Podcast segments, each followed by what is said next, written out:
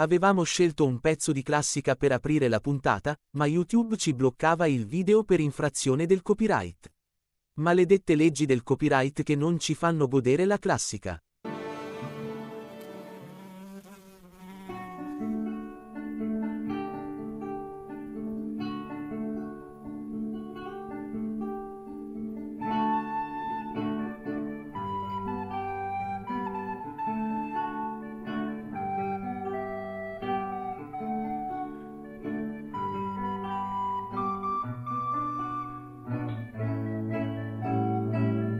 Sta per iniziare Radio Mosche, il primo podcast fatto dai fan per i fan dedicato a Elio e le storie tese. Segui e ascolta Radio Mosche su YouTube, Facebook, Spreaker, Anchor, Overcast, Radio Public, Pocket Cast, Breaker e Google Podcast. Inviaci un'email con un audio ricordo o un'esperienza elica a mosche.radio-gmail.com Iscriviti al canale Telegram di Radio Mosche, link in descrizione. Pam! Buon Natale cari ascoltatori! Questo è Radio Mosche, il primo podcast fatto dai fan per i fan dedicato agli Elio e le storie tese. Miau miau miau miau miau miau miau miau miau miau miau. Wow wow wow wow wow. Miau miau miau miau miau. Che cos'era? Per la- era per l'atmosfera, per l'atmosfera. Ah, capisco, scusate. Eccoci qua, finalmente, ben trovati cari amici, cari amiche, qui nella calda baita di Radio Mosche. È arrivato dicembre, si avvicina la fine dell'anno, ma soprattutto si avvicina il Natale, siamo tutti più buoni, siamo qui in questo cenone natalizio perenne, perché qui c'è un eterno buffet nella nostra baita di Radio Mosche, eh, dove siete tutti invitati e il nostro regalo che cos'è? È questo bellissimo podcast, questo finale di stagione solo per voi.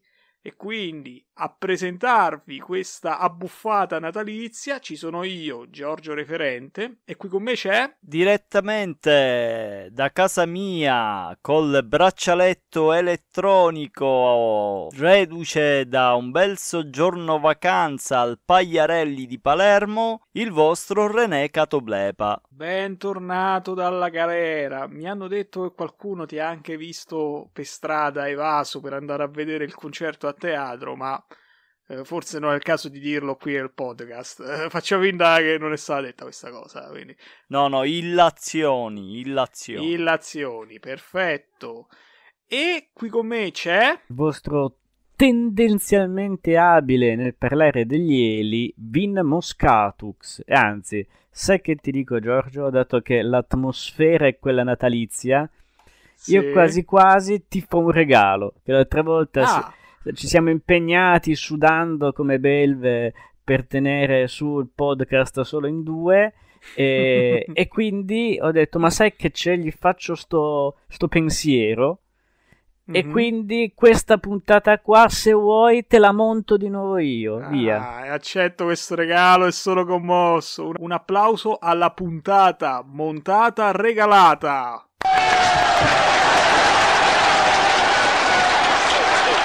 Vi ho lasciati soli per una puntata, ma noto che il clima di cordiale simpatia, amicizia e amore non è per niente diminuito e sono veramente felice di tutto ciò. Vi vedo appassionati di nuovo assieme, un po' come Giorgio e Piero. Ma no, vabbè, è un amore platonico, è platonismo. Una festosa salva di peti salutò la loro partenza. Ma comunque arriviamo al succo della puntata perché certo l'avrete letto sicuramente cliccando sui nostri mille mila link, però facciamo finta che non lo sapete perché lo scorso mese c'è stato un sondaggio tra svariati nomi molto simpatici. No, non è vero che erano simpatici. Però tra i commenti erano uscite anche delle cose altrettanto carine che a saperlo potevamo riciclare quei nomi, ma ormai il sondaggio era andato e quindi ha vinto con il 47% dei voti il nome Cagnolini. E quindi la puntata numero 40 di Radio Mosche, il finale di stagione, si chiama Cagnolini. Un applauso ai Cagnolini. Miau gatto, ogni gatto ne va matto. Perché questo nome molto particolare, Cagnolini, molto generico? Perché, come ben sapete, oggi andiamo tutti quanti al teatro dell'opera ad auscultare i nostri cari Elio che si sono messi lo smoking, tutti in ghingheri, perché si suona con l'orchestra. Gente, oggi tutta una botta. Parliamo dell'album Gattini. E quindi l'avete capita? L'opposto dei gattini sono i cagnolini. Ah! va bene, va bene. Questo sta a livello bagaglino, eh. Potrei fare suscitare il bagaglino dopo sta battuta. Entriamo in questo album orchestrale e vediamo cosa si sono inventati quei mattacchioni degli Elio e le storie tese. Dobbiamo fissare l'anno, cioè il 2009, per la precisione il 23 ottobre 2009 per la distribuzione digitale e il 30 ottobre, sempre del 2009, con l'uscita di questo doppio album dove era presente un CD e un DVD. Perché gli Hello Storitese decidono di fare un album che appunto ha questa peculiarità che è composta da loro vecchi brani, appunto ripropongono dei classici, però con questa chiave orchestrale. Perché? Voi che siete più bravi di me, rispondete per favore, grazie. Tra l'altro io vorrei eh, che non si trascurasse un evento, prima di parlare di gattini, che non è solo Studentess, di cui abbiamo già diffusamente parlato, ma è il fatto che L'anno precedente a questo album dovevano pure ricevere l'Ambrogino d'Oro che hanno rifiutato in solidarietà con la mancata assegnazione ad Enzo Biaggi e Roberto Saviano, intorno ai quali ci sono sempre eh, delle polemiche politiche. Ora non dirò se da parte dell'area sinistra o da parte dell'area destra, però eh, voi sapete. Il discorso è questo, preso proprio secco da comunicato, pare che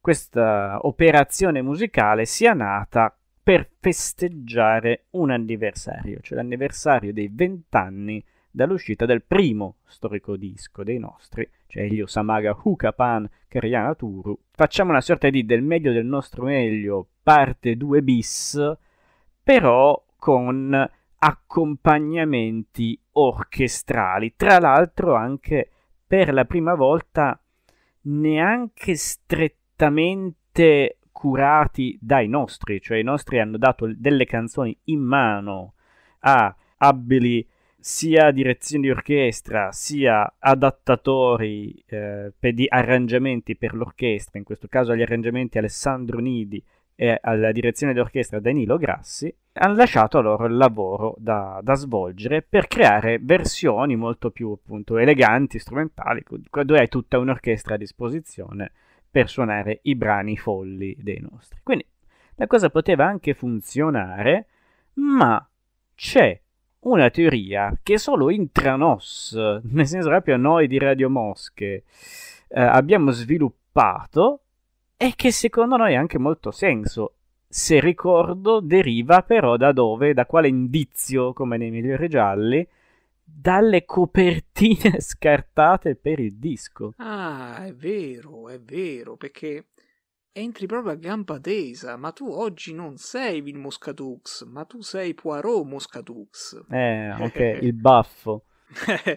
perché che cosa succede effettivamente? Ancora una volta dobbiamo ringraziare quelli della Jekyll e Hyde. Ovviamente quello che sto per dire è una cosa che possono guardare tutti nella loro pagina Instagram. Ehm, se non sbaglio, è la quinta pagina Instagram, ne hanno varie. Dove appunto ci sono solo le pubblicazioni degli Elio e le storie tese. E grazie a loro si, a, si riescono a trovare degli indizi molto interessanti. Perché questo album inizialmente aveva due titoli diversi. Ovvero, il primo titolo era Elio Samaga Ukapan Kariyana Turu with Orchestra. Poi diventato The Best of Elio le Storie Tese with Orchestra, per poi diventare Gattini. Sai, sai che forse c'è anche un terzo titolo? Perché secondo me tra l'altro è la copertina più bella fra quelle scartate. Nella copertina scartata in cui c'è Mangoni con tantissime mani e tantissime bacchette a dirigere l'orchestra, il titolo è Pronti partenza via. E poi sotto una selezione di classici come sottotitolo. Ah, è vero, è vero, è vero. Tra l'altro è un bellissimo titolo pure, eh. Sì, sì, eh, che richiama appunto uh, Peppe Vissicchio. Beh, comunque, grazie a questa cosa, quando noi, così spucciando la roba di Jekyll e Hyde, abbiamo notato questa cosa, ci siamo detti, cavolo, ma quindi inizialmente quest'album doveva essere la riproposizione in chiave orchestrale del capolavoro di fine anni 80. Poi quindi c'è stato tutto un cambiamento che l'ha fatto diventare Gattini, dove appunto sono stati inseriti più brani degli eroi storie ma ci tiene a precisare il dottor Marok che mancano i pezzi di Esco dal mio corpo e ho molta paura. Io aggiungerei anche studentessi, però vabbè dai, studentessi era uscito l'anno prima, su... cioè nel senso facciamo finta che ancora la novità studentessi, quindi ok. Ed effettivamente manca appunto uno degli album più amati tra i nostri spettatori di Radio Mosche, però ragazzi, e eh, amen, non ci stanno. hanno, di, hanno pensato di non schiaffarceli dentro. Che peccato, che peccato. Questa operazione per una volta i nostri l'hanno fatta con una perizia molto più elevata del normale, perché le stesse tracce dell'album sono in ordine cronologico, quindi partiamo da quelle estratte da Elio per andare su Italian con Casusu, eccetera, eccetera, addirittura finiamo in eh, il disco più sottovalutato di sempre, cioè la colonna sonora di Tutti gli uomini del deficiente, per poi quindi chiudersi con Cicci Put. Il paradosso strano su quale ora rifletterò con voi, riprendendo a mente i vari brani, è quello che mi dà l'idea che quasi, cioè, ci sono brani che sono riusciti meglio rispetto ad altri nella loro trasposizione strumentale orchestrale per cui si arriva al paradosso che brani che seguendo l'idea originale, cioè solo brani tratti da Elio Samaga, Ucapan, eccetera, in realtà non danno tanto di più rispetto al brano vero e proprio, e viceversa brani che non avrebbero visto la luce qua, perché sarebbero stati tagliati fuori perché di dischi più moderni dei nostri, che invece addirittura per certi versi creano eh, delle tracce che se la giocano come qualità con quella di partenza se non la superano. Quindi, boh, cioè, è, è, tutto un po' un paradosso. Sembra che sia stato fatto quasi molto velocemente questo. Ah, no, allora mettiamo anche questo brano, anche questo. Infatti, vedremo ci sono ripetizioni a un certo punto. Ci sono scelte un po'. alcune sensate, alcune un po' più bizzarre. E alla fine non so quanto questo abbia giovato poi al CED, ma qui poi magari ne, ne discutiamo in finale sede. Esatto. Però perché abbiamo detto DVD?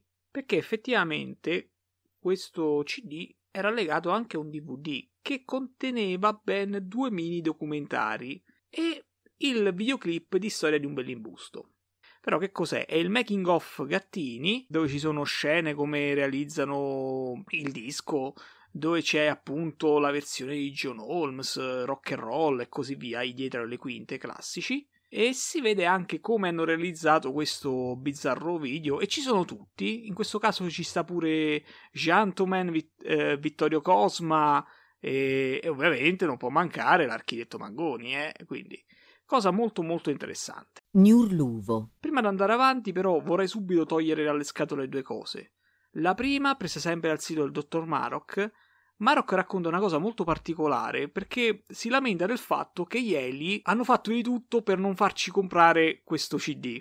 Nel senso che la versione digitale, che appunto è uscita una settimana prima, ha due pezzi in più che nella versione fisica non è presente. E poi, altra cosa particolare, che non si sa perché sto CD si poteva trovare e scaricare gratis anche da Radio DJ. Quindi...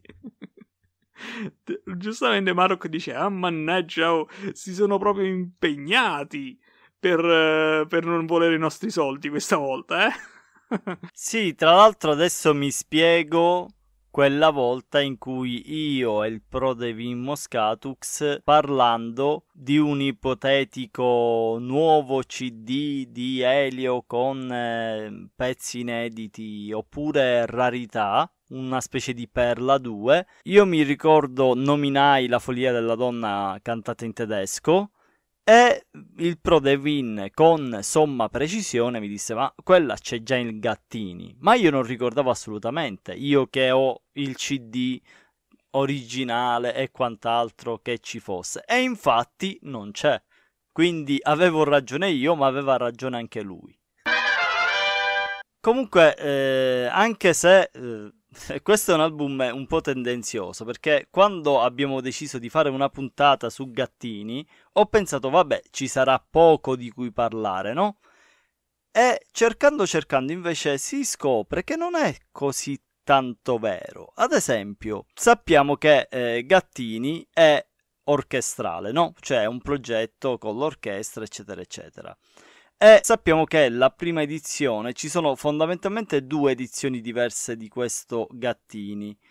La prima edizione ha il logo giallo che richiama chiaramente una etichetta di musica classica tedesca e io ho trovato un'intervista a Rocco che sostiene questo, anzi la cito testualmente.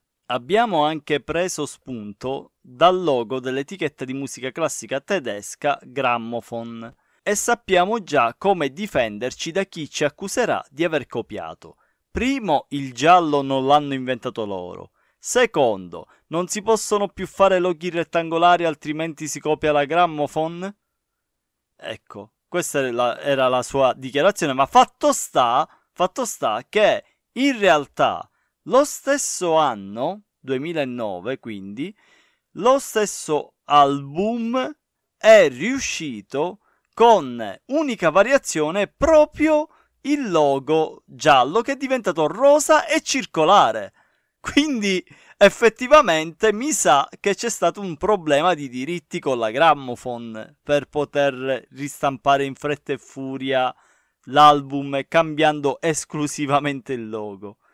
Poi vi sono altre due riedizioni del, ehm, dell'album, eh, sono una nel 2011 ma è una semplice ristampa, quindi sempre CD più DVD, e poi c'è l'edizione in vinile, doppio vinile per la precisione, che è uscita nel 2016 e costui, costei, cost, come si dice esso in, eh, dicendo cost, ma vabbè, e questa edizione è proprio quella più rara. Attualmente ha un valore che parte da almeno 150 euro. Per cui, se la volete, eh, cari appassionati elici, eh, sappiate che dovete scucire un po' di dindini.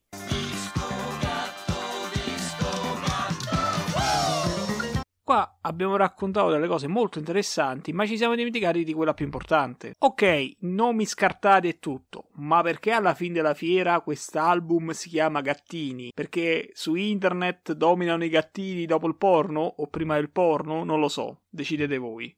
I nostri hanno dato una spiegazione, ma non so quanto sia riproducibile.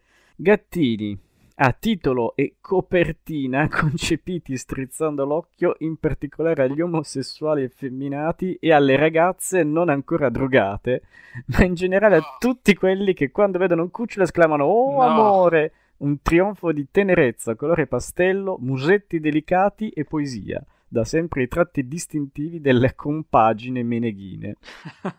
ma che cosa? che cosa? Che cosa? Allora, io invece ho una teoria che è questa qui, che eh, loro inizialmente erano partiti con l'idea di fare una versione orchestrale di Samaga. Questa idea poi è stata alterata dalla voglia di eh, fare anche altri pezzi in versione orchestrale. Però poi queste aggiunte hanno snaturato il progetto appunto tale che non avrebbe più avuto senso chiamarlo Samaga, versione orchestrale, eccetera. Quindi loro hanno pensato a The Best of Elio le storie tese, versione orchestrale, oppure selezione di classici, versione orchestrale. Ecco, selezione di classici forse era il titolo che avrebbero preferito, però sa di sottotitolo. Sta un po' meglio dire che ne so, The Best of selezione orchestrale. E allora cosa hanno pensato? Hanno pensato cerchiamo all'interno delle nostre canzoni qualcosa di che possa essere riconoscibile o che potremmo usare come idea portante, non lo so, qualcosa di simpatico. Dentro il libretto del CD c'è una postfazione, si può dire, però da come è scritta è una introduzione di Elio e che eh, spiega che sono passati vent'anni da Samaga, che questo quindi è un'occasione per festeggiare, eccetera, ringraziamenti, e poi viene firmato tutto con i vostri gattini Elio e le storie tese. Ed infatti noi all'interno di questo librettino vediamo che ogni gattino è eh, praticamente associato a un componente del gruppo, giusto? Esatto, infatti adesso andremo a descriverli. Tuttavia, ci tengo a precisare una cosa che sono andato a vedere adesso ridendo.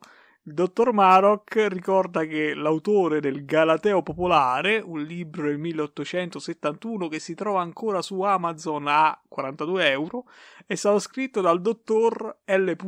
Gattini.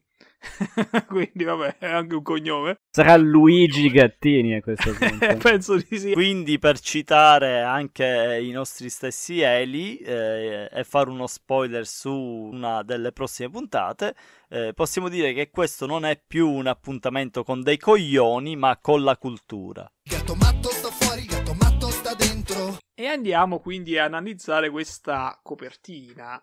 Ma come sapete, da tradizione, da quando la Jekyll e Hyde ci ha fatto questo servizio, parleremo anche delle copertine scartate. Che cosa vediamo in copertina? Questo bello sfondo bianco con quattro gattini dentro una cesta e come hai appena anticipato ogni gattino rappresenta Ieli però non si sa perché manca il gattino di Faso in copertina comunque il nome del primo gatto è Lampone Mazzola è un gatto rosso che è Cesario poi Clemente Polverino è un gatto persiano bianco che è Christian Meyer Farraloati è un gatto persiano nero che è Elio, Scroto Feltri Brambilla che è un gatto bianco che è Rocco Tanica e poi l'assente è appunto Faso che si chiama Miniature Lomazzo eh, è un gatto bianco e nero. Però anche qua vorrei dire una cosa che poi questo gatto si vede nel libretto è il gatto di Gentleman. In realtà perché nel libretton che questa volta in guisa di paginone di Playboy e da guardarsi in modo verticale, si vedono appunto foto dei nostri con i loro rispettivi gattini in braccio. Tra l'altro, per risparmiare sulle pagine, sono metà un Elio e metà un altro degli Elio.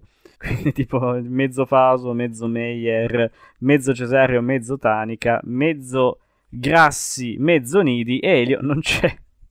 e basta. E poi al di sotto di loro, nella parte più bassa di questo paginon, ci sono le tracce senza testo, di nuovo, ma solo eh, i titoli, e poi delle foto in bianco e nero con gatti in primo piano, che rappresentano MC Costa, Gentleman, che quindi è finito qua, Mangoni pensieroso, eh, Daniele, suppongo Daniele Lanzara, che ha fatto l'assistente alla registrazione, e poi niente, di nuovo due gatti simpatici che si guardano dei cioccolatini. Uno che guarda un violino e poi alla fine di tutto una foto di un Feyez che fa sempre piacere, che fa uno sguardo questa volta un po' pensieroso, tipo vicino a, al mare, sembra. Poi Feyez era un grandissimo animalista, quindi beh, avrebbe avuto difficoltà a scegliere, l'avrebbe scelti tutti.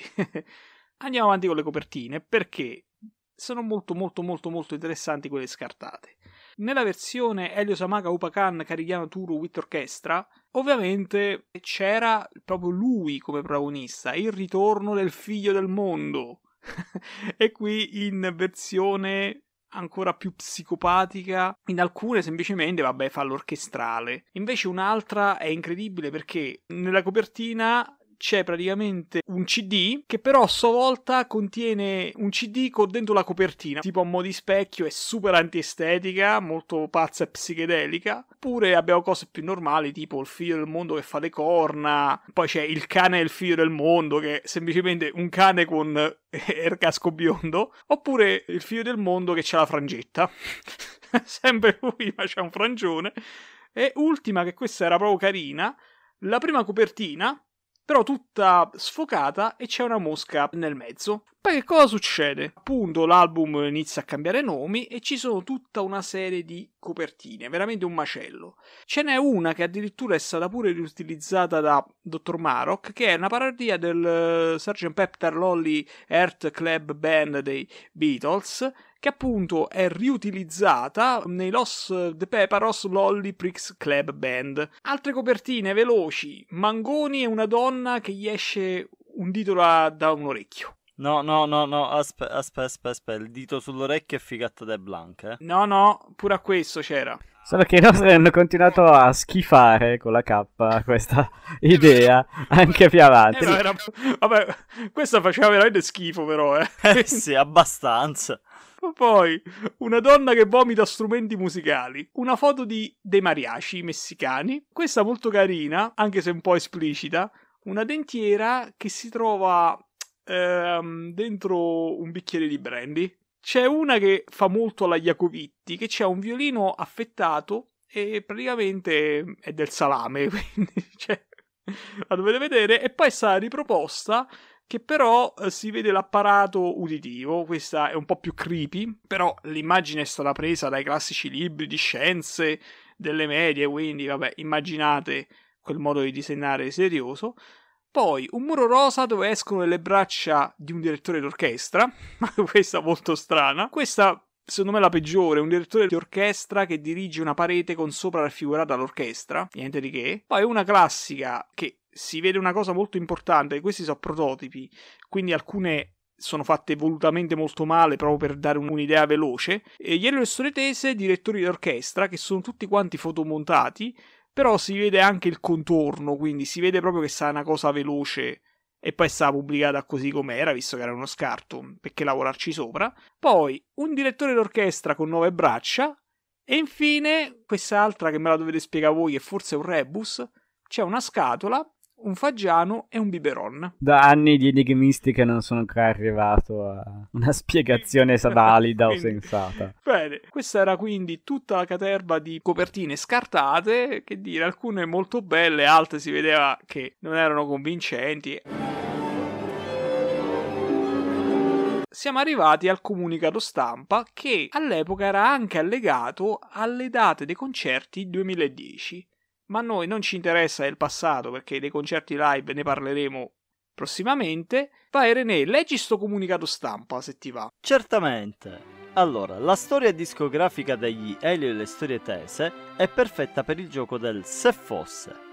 Se fosse un cane, sarebbe un cane morto, perché si sa che i cani vivono al massimo una quindicina d'anni. L'esempio del cane è infelice. Se fosse una tartaruga, sarebbe una tartaruga nel fiore degli anni. Ecco un esempio felice. Se fosse una persona, sarebbe un giovane o una giovane, guiderebbe da 4 anni la macchina elettrica senza targa e nel 2010 potrebbe votare per il Senato della Repubblica.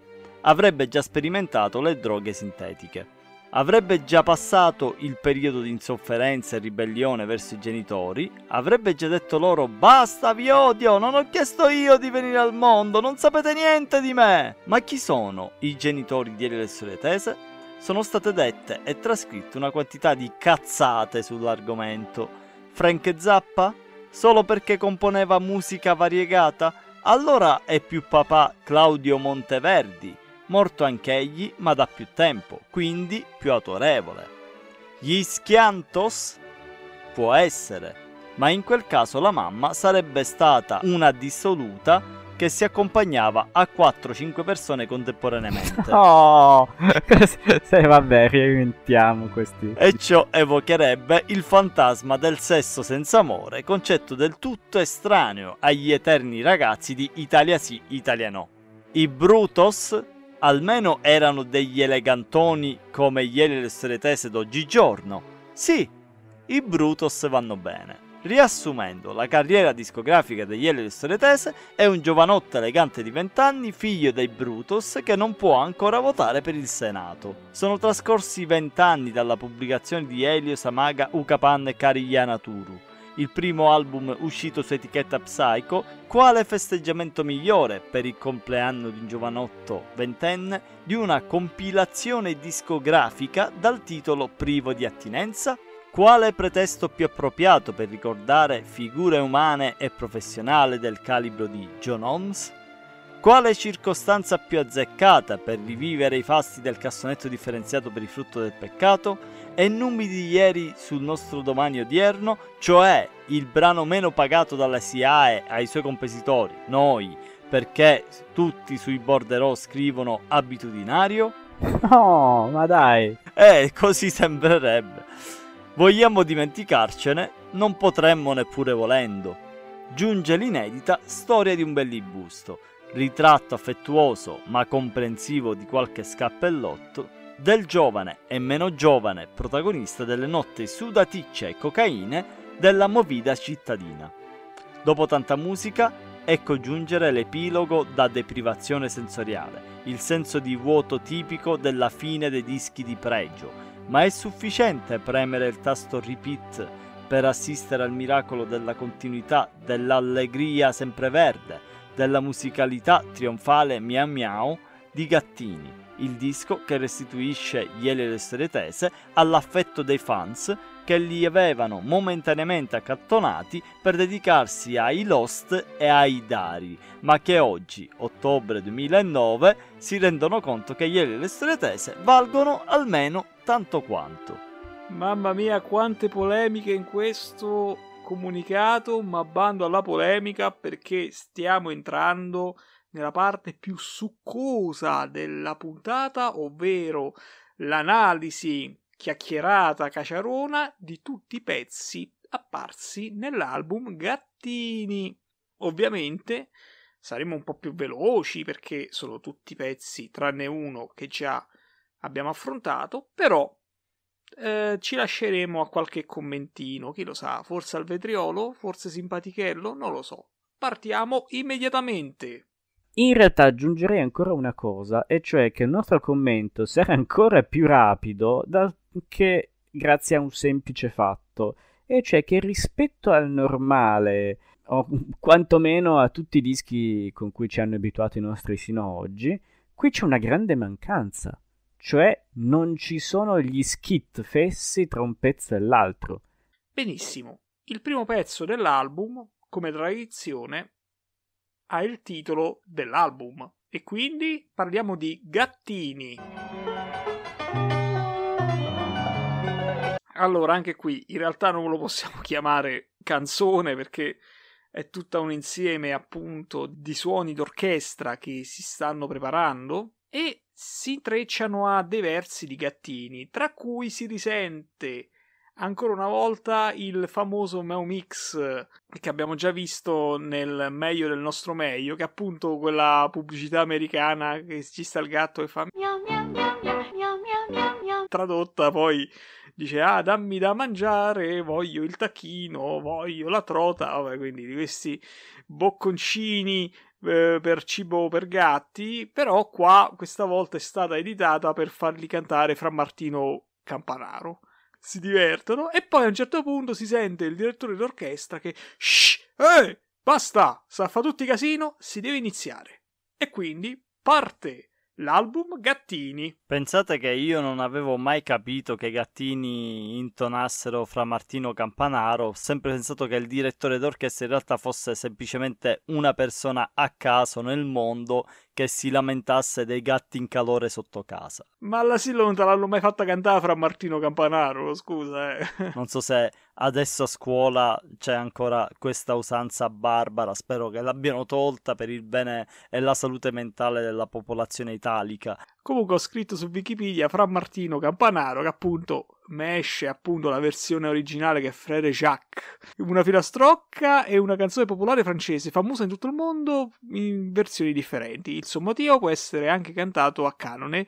Nel 2014 la musicologa francese Sylve Bolsou ha attribuito la composizione a Jean-Philippe Rameau. La melodia di Frère Jacques è stata rielaborata in forma di marcia funebre dal compositore Gustave Marel nel terzo movimento della sinfonia numero 1, tra parentesi titano. Ale! Dobbiamo sempre cacciare il morto.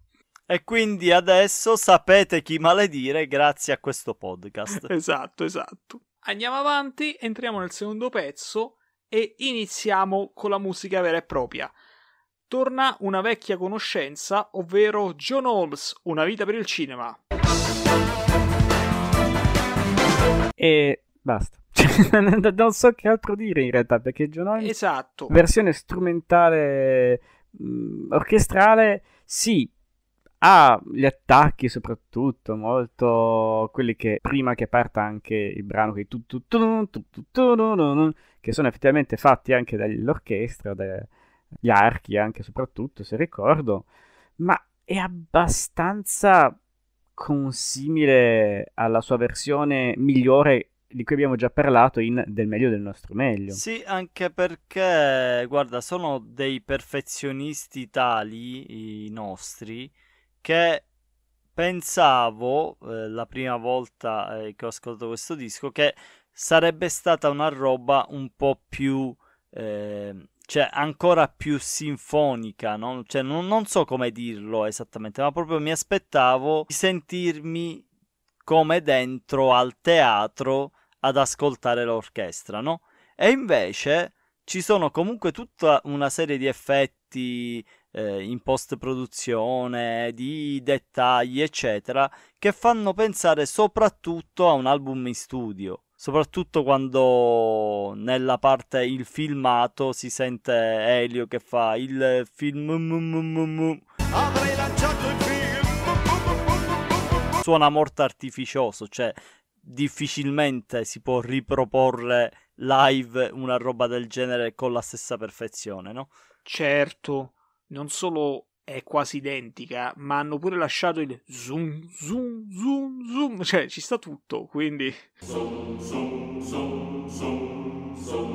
C'è da dire però che alcuni cori sono stati rifatti, tant'è vero che nel mini documentario si vedono i nostri, nella fattispecie Cesareo, Faso ed Elio, che cantano parte eh, dei cori di John Holmes, eh, cercando di resistere alla ridarella, tra l'altro un classico per entrare in questo album e segue un altro classico, ovvero il pezzo numero 3 è Cassonetto differenziato per il frutto del peccato. Il tema della maternità. È interessante che eh, siano riusciti a infilarci dentro già Enrico Ruggeri a fare anche la parte un po' più di pensiero verso eh, mettersi nei panni di chi il cassonetto pulisce.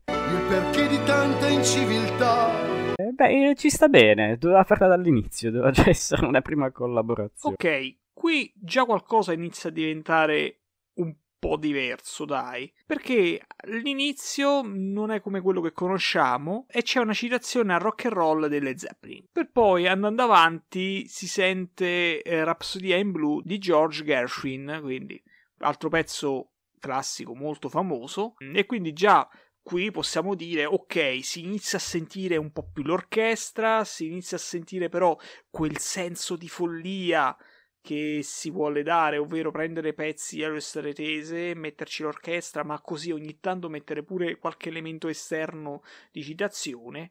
E secondo me ci sta. Il finale mi piace tanto, mi piace tanto di sto pezzo. Io quello che noto soprattutto è la qualità sonora che in questo album, in tutto l'album Gattini, è veramente stupefacente. Soprattutto questo pezzo ne giova parecchio perché, eh, parliamoci chiaro, il primo Samaga, per quanto ben realizzato, è chiaro che a livello proprio sonoro è quello forse più non dico fatto male che, perché non è che non si ascolta bene per carità, però è quello con meno dinamica, un pochettino più, più, più ombroso, non so come dirlo, no?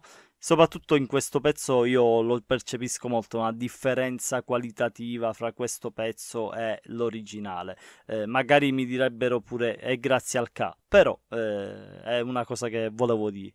No, no, anzi, René, approfittiamone per uh, fare plauso ai due grandi altri lavoratori su, di questo disco che non abbiamo ancora citato, cioè il buon Foffo Bianchi, fonico storico dei nostri, che ha registrato tutte le parti orchestrali, e a MC Costa, che stavolta si è fatto per sua stessa ammissione il più grande mazzo della sua carriera, quantomeno legata agli Eli perché miscelare tutte le tracce di tutti gli strumenti insieme agli strumenti dei nostri, il cantato di Elio, il cantato degli ospiti, si, si suda, si, si, si, è sudato e si suda. E subito dopo c'è secondo me il pezzo più riuscito di, tutti, di tutto Gattini, eh, che è nella vecchia azienda agricola. Tanto per rubare il mestiere al caro referente che solitamente li annuncia lui i titoli, stavolta l'ho annunciato io, ti è. Beh, io penso una cosa, che questo è un indizio di come quest'album inizialmente era dedicato solamente a Elio Samaga, perché nella vecchia azienda agricola penso che non si vedeva dai tempi che Italia 1 lo usò come spot promozionale simpatichello per eh, niente per promuovere la sua programmazione, dove appunto si sentiva la canzone nella vecchia azienda agricola, Icola, Icola, Icola, e ci stavano tutti i personaggi, eh, giornalisti, attori, conduttori che lavoravano in Italia 1, che facevano cose buffe in una fattoria, che mi pare che sta cosa era di inizio 2000, forse era 2002, 2003, mi ricordo che facevo le medie, perché rimetterla proprio qui dentro, non è nemmeno il pezzo più ricercato dei fan è proprio perché quest'album inizialmente doveva parlare di una cosa e poi ha preso un'altra deviazione. Forse meglio così. C'è la curva da piani di sbarro. E sì, hai detto bene. È il miglior pezzo fatto all'orchestra perché qui lavora solo l'orchestra. Beh, del resto Stiamo parlando appunto di una canzone classica che, tanto per allungare il brodo, vediamo chi è l'autore de- nella vecchia fattoria. Vado a memoria italo-americana, dovrebbe essere tratto da un brano che si chiama tipo Old MacDonald Had a Farm. I-E-O. Esatto, esatto. Old MacDonald Had a Farm, autore Thomas Dufresne. Probabilmente, tra, tra parentesi. uh, testo Frederick Thomas Nettingham che è del 1917, che era una raccolta fatta durante la prima guerra mondiale per bambini, quindi molto interessante, incisa nel 1925, quindi, quindi ormai un, un brano che hai, la SIAE è caduta, quindi si può parlare liberamente. Tra l'altro, tra l'altro, nella vecchia azienda, vabbè, azienda, vabbè, nella vecchia fattoria esiste una versione dance degli anni 90 che ha una copertina, eh, ovviamente non è fatta da Ieli, però ha una copertina veramente elicissima. È un peccato che questo è un podcast eh, audio e quindi non possiamo mostrarvi la copertina, però eh, farò in modo di metterla nel gruppo Telegram, per cui se voi volete vederla eh, la potete recuperare lì. Poi eh, così ci facciamo autopromozione. Tra l'altro questa copertina non c'è neanche un accenno per il fatto che sia una versione dance, cioè sembra una cosa folk che trovi proprio al mercatino di Piazza Madama Cristina a Torino. Sì, dei sì, dischi. è proprio ver- veramente stranissima sta roba, stranissima. C'è un bel gatto, gatto, ga, ga, gatto. Mia, che schifo, che schifo. Comunque, prima che mi interrompevi, stavo dicendo una cosa molto importante che l'unico membro degli Eli che canta questa canzone è Elio, basta, tutto il resto non fa niente, quindi nessuno suona, nessuno fa niente, si saranno grattati le palle in quel momento, eh, riposati, si saranno riposati, quindi saltiamo ed entriamo nell'album Italia Room Kasusu Citti con Pork e Cindy. Lui si chiama Pork. Ah, eccoci qua, eccoci qua, riparlare di nuovo di quel maiale di Pork e della povera Cindy, che la novità di questa versione è che c'è Paola Folli a fare i cori. E se non sbaglio, invece, il sax sta in mano a Daniele Comoglio, un altro nome che abbiamo già sentito negli Allora Tese, vero? Sì, aveva già collaborato, ha iniziato a collaborare con i nostri. E anche il risultato è. non so neanche come specificarlo. È molto bello, ma sembra un pezzo ancora più di primi anni Ottanta.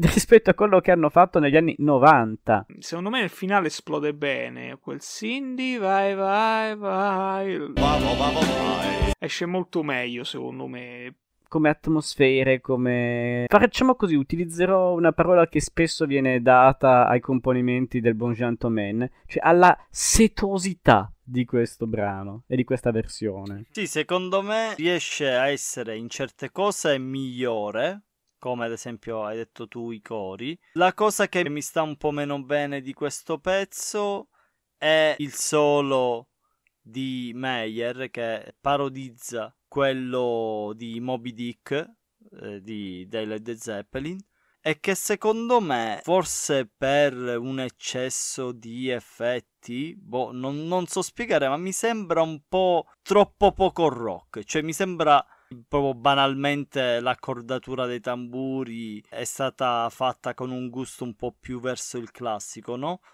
mi suona un po' troppo pomposo per essere un riferimento rock però nel complesso ha un'aria di maestosità che dà un tocco di comicità ulteriore alla vicenda. Andiamo avanti e qua entriamo in un cult, ovvero il vitello dai piedi di balsa. Allora, cosa molto particolare Uh, qui l'orchestra si diverte molto a fare l'intro, però arrivano anche tante belle citazioni perché si sente The Great Gig in the Sky dei Pink Floyd e di nuovo la Rhapsody in Blue. Una cosa molto particolare è che c'è anche una modifica nel testo quando il vitello dice nient'altro che tu, sì, proprio tu, qua diventa assolutamente sì tu. Assolutamente sì tu perché poi questo sei tu. E qua ce lo viene a dire di nuovo il dottor Marok, che è un classico tormentone di cordialmente, alla quale il giovane Rock è solito rispondere vaffanculo, con la K però, quindi non è una parolaccia se si usa la K. Anche questa mi sembra ben riuscita. Per il vitello il discorso è ancora più laterale, perché proprio per come è scritto come musica e ne parlavo con il nostro, non l'abbiamo mai più citato in quattro anni di Radio Mosche, quindi ne approfitto per salutarlo, il buon Bruno Lipenez che ci ha fatto la sigla che sentite all'inizio di ogni puntata di Radio Mosche. Grandissimo Bruno. Tra l'altro di cui trovate una cover del vitello fatta in, in, chiave medievale proprio anche sul suo canale di YouTube, che poi linkiamo in qualche modo.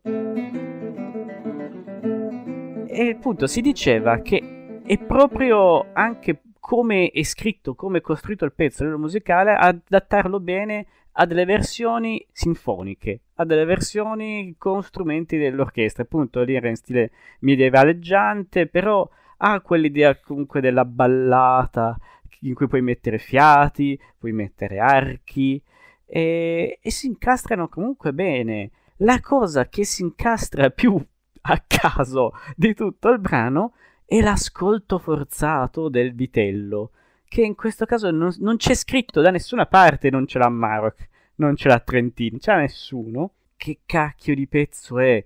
Si sente tipo un, un tizio dal nulla che fa una sorta di foxtrot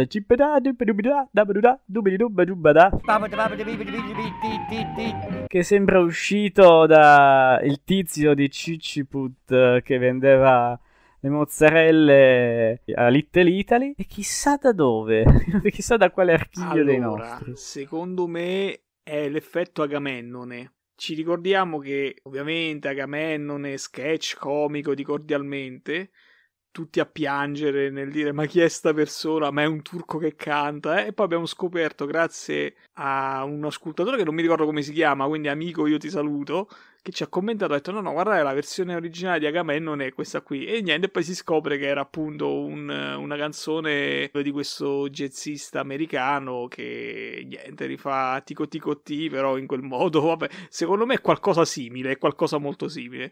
Chiedo perdono comunque all'ascoltatore che ce l'ha scritto però non ricordo chi era quindi penso sia il buon Ottere che ha fatto questa cosa. Non ti sentire offeso eh, che non mi ricordo il nome perdonami. Mi è venuto un po' adesso al momento quindi e giustamente, se c'è il vitello dei piedi di balsa, non può mancare il vitello dei piedi di balsa Reprise. Bovino.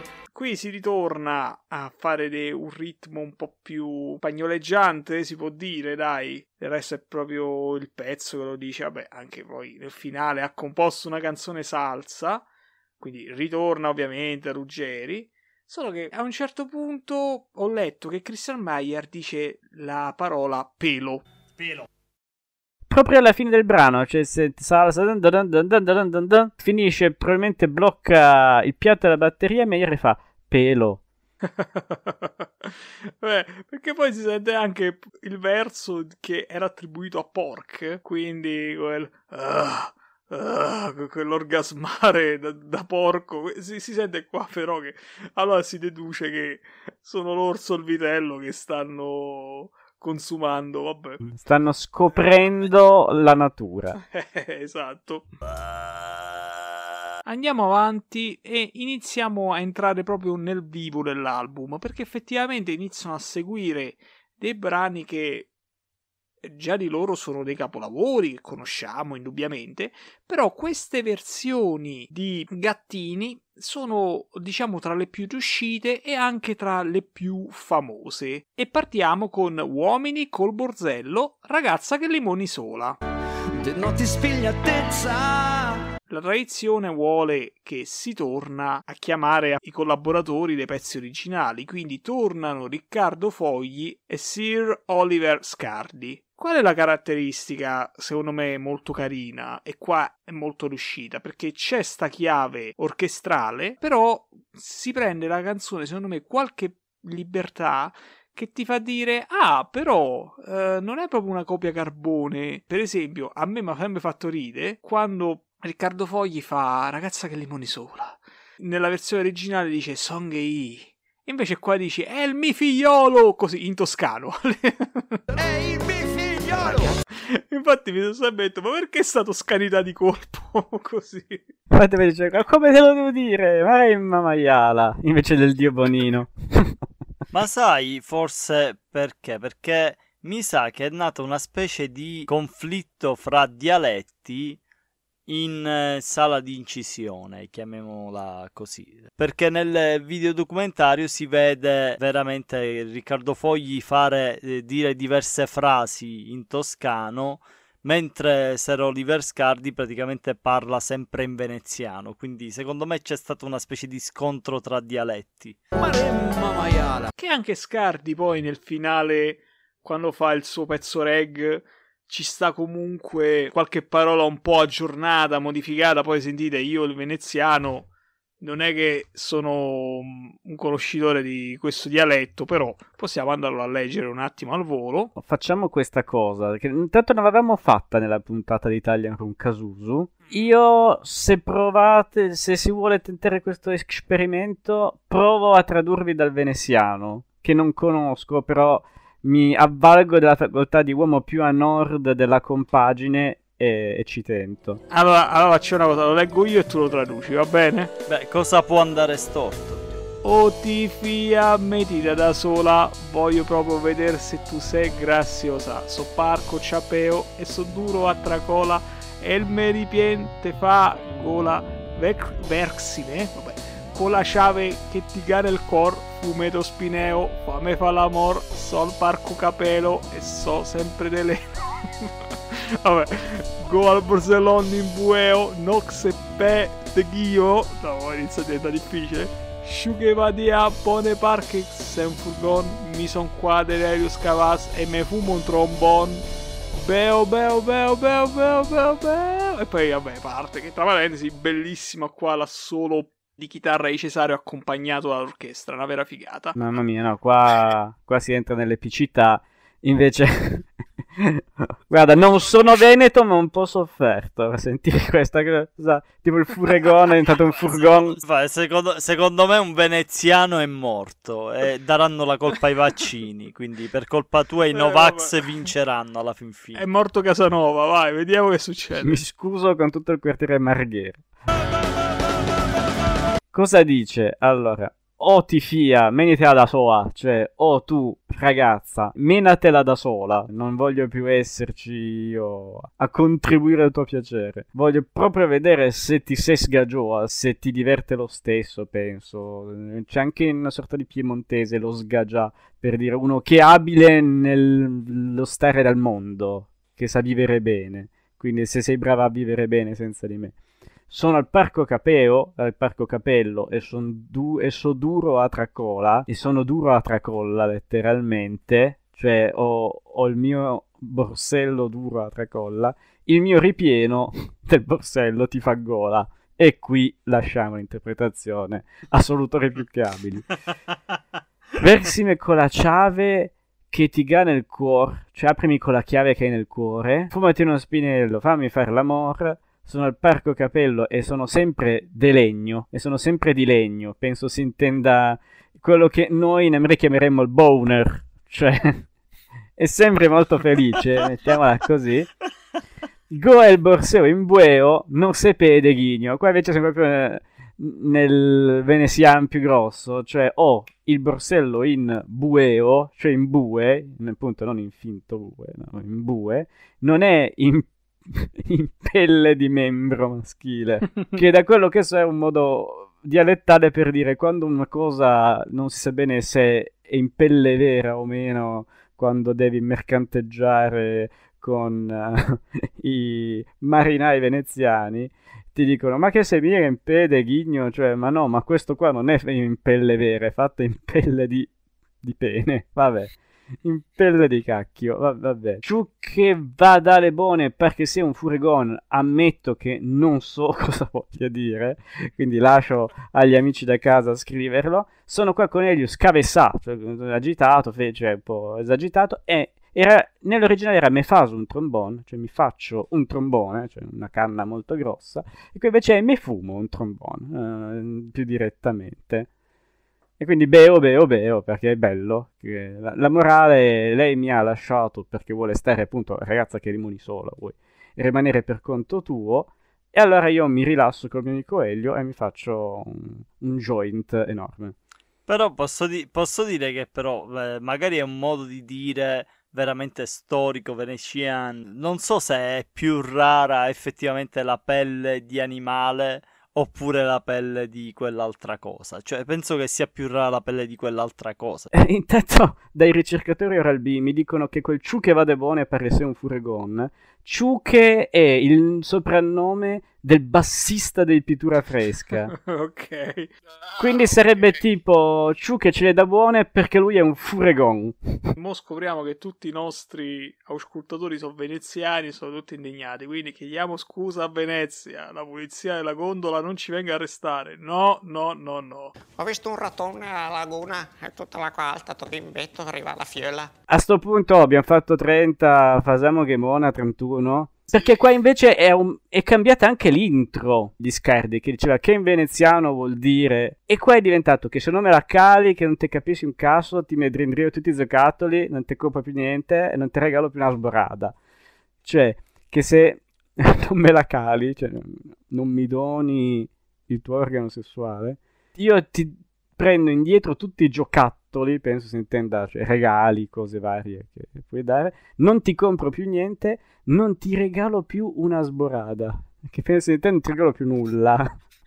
Però lasciamo di nuovo anche qua agli auscultatori un'interpretazione più ampia. Bene, molto bene. Comunque, che dire, secondo me questa è una delle versioni migliori di quest'album, veramente bellissima e i tempi sono perfetti. E, e questo è quello che vado a cercare quando penso prendere Aereo Storytese e fare con l'orchestra. Che ogni tanto c'è quel pizzichio di friccicore, di locura che ti fa ridere perché dici ah cambiamo la frase ah e così via bellissimo molto molto bello molto bello E andiamo avanti perché, come vi ho detto, arriva un'altra bomba.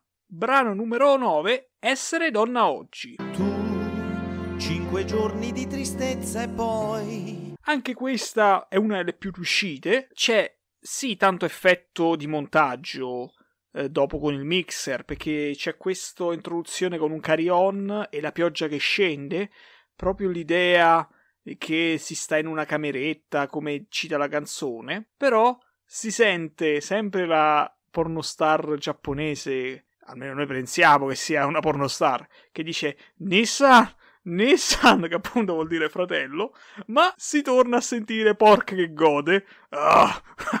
Quindi questa cosa diventa ancora più eh, assurda e inquietante. E parte quindi come la conosciamo noi la canzone, tanto che si tenta anche di riproporre in chiave viol- violinistica lo spot di Nuvenia Pocket. Però una cosa particolare che Elio anche qua fa già una piccola modifica che appunto i famosi tappi per la fica diventano, vabbè, ci sono tutta una serie di aggettivi afrestici, vabbè, ancora per rendere meglio il senso di assorbente sporco, per far capire. Qual è la particolarità? Che qui non c'è le Mister du, Bu- du Bulgares, quindi il coro bulgaro non è stato richiamato, è stato campionato, però, come sappiamo, c'è di nuovo Ruggeri. E qua arriva che fa un cameo particolare perché va a citare una cosa di quegli anni. Sì, sì, va a citare in realtà se stesso perché lui conduceva questa specie di programma sui misteri, appunto chiamato Mistero. Mistero! Una spe- sì, autocitandosi ancora a sua volta dentro il programma perché giustamente canzone vincente del Sanremo 93 può essere, non mi ricordo l'anno, comunque sicuramente uno degli anni 90 una red ronnata eh, in anticipo sui tempi. Eh, e lui stesso lì, eh, in questa canzone si autocita dicendo qual è il mistero dietro le mestruazioni, scopriamolo, che però poi in realtà si ferma lì, quindi non è che si scopra poi molto questo Vabbè, mistero. lo scopre la canzone. Scusatemi, eh, ma attenzione. Quindi, Ma mi state dicendo che io solo dopo 20 fottuti anni ho capito che avevano chiamato Ruggeri a condurre Mistero perché aveva cantato la canzone che si chiama Mistero? eh, probabilmente sì. Vabbè, il mio podcast finisce qua. Adesso toglierò queste cuffie e me ne vado. Vabbè, quindi, ma, ma- ma scusa, eh, ma tu sei amico di Adamo Camone e non te l'ha È, è vero, ricordiamo che Adam Cadmon è nato nella- come ospite a caso nella trasmissione Mistero. Appunto, quindi, cioè, ve- veramente sì, esatto. gabbano tutti. Cioè, no Maria, io esco, direi. Eh, vabbè, certo. Che poi vi voglio ricordare, dai, questo fatemelo dire, tanto visto che ci siamo e noi parliamo anche della TV dell'epoca, che la prima puntata di Mistero fece tanto scandalo perché praticamente parlò una donna, diceva che era stata ingravidata dagli alieni e più volte ha avuto degli aborti spontanei e faceva vedere le immagini di questi feti alieni e, e divenne molto virale questo video perché appunto molti dicevano ah ma sarà vero ma sarà falso e È venuto il momento di spiegarlo. Che poi guardando il mini documentario, la cosa curiosa è che sembra che in realtà questa roba sia, sia un po' tutta improvvisata. Perché c'è un pezzo, cioè le riprese fanno vedere Enrico Ruggeri che questa frase invece la dice in una maniera molto diversa, chiaramente non preparata, chiaramente detta buttata lì, però lui stesso capisce di aver detto una cosa che non andava bene, dice no, no, aspetta, aspetta, perché in questa frase effettivamente uno potrebbe vederci un doppio senso, eh, la faccio in maniera diversa. Quindi a me stupisce sempre come cose che magari nascono spontanee mentre si sta suonando, si sta cantando, eccetera, e poi diventino immortalate per sempre sulla registrazione, no? Ma io penso una cosa che secondo me è stata tutta colpa dello gnomo armato di ascia, quindi chi conosce Mistero sa. È un ognomo armato di ascia che comincia a inseguire i turisti che scappano terrorizzati. Comunque, tornando a noi, eh, ci sono anche altri due pezzi grossi che non vengono citati, ma in questo caso vanno citati, che sono il tenore Danilo Formaggia. eh, non voglio dire niente sul cognome. No, siamo persone adulte. Siamo persone adulte. Siamo adulte, perdonatemi. Pensate a sto pover'uomo che canta una voce bellissima e si ritrova questo peso, come Jimmy Sì. praticamente. Eh, esatto. E poi c'è la soprano Sonia Visentin, quindi che fanno appunto No, ma allora, scusate, ma allora è una perculata o no? perché Perché uno formaggia, uno Visentin, che è un Visent piccolo. Vabbè, comunque Cioè, li hanno scelti per il nome, o qua hanno uso... No, no, allora, no, esistono queste persone, hanno le loro pagine, eh, appunto, delle loro carriere.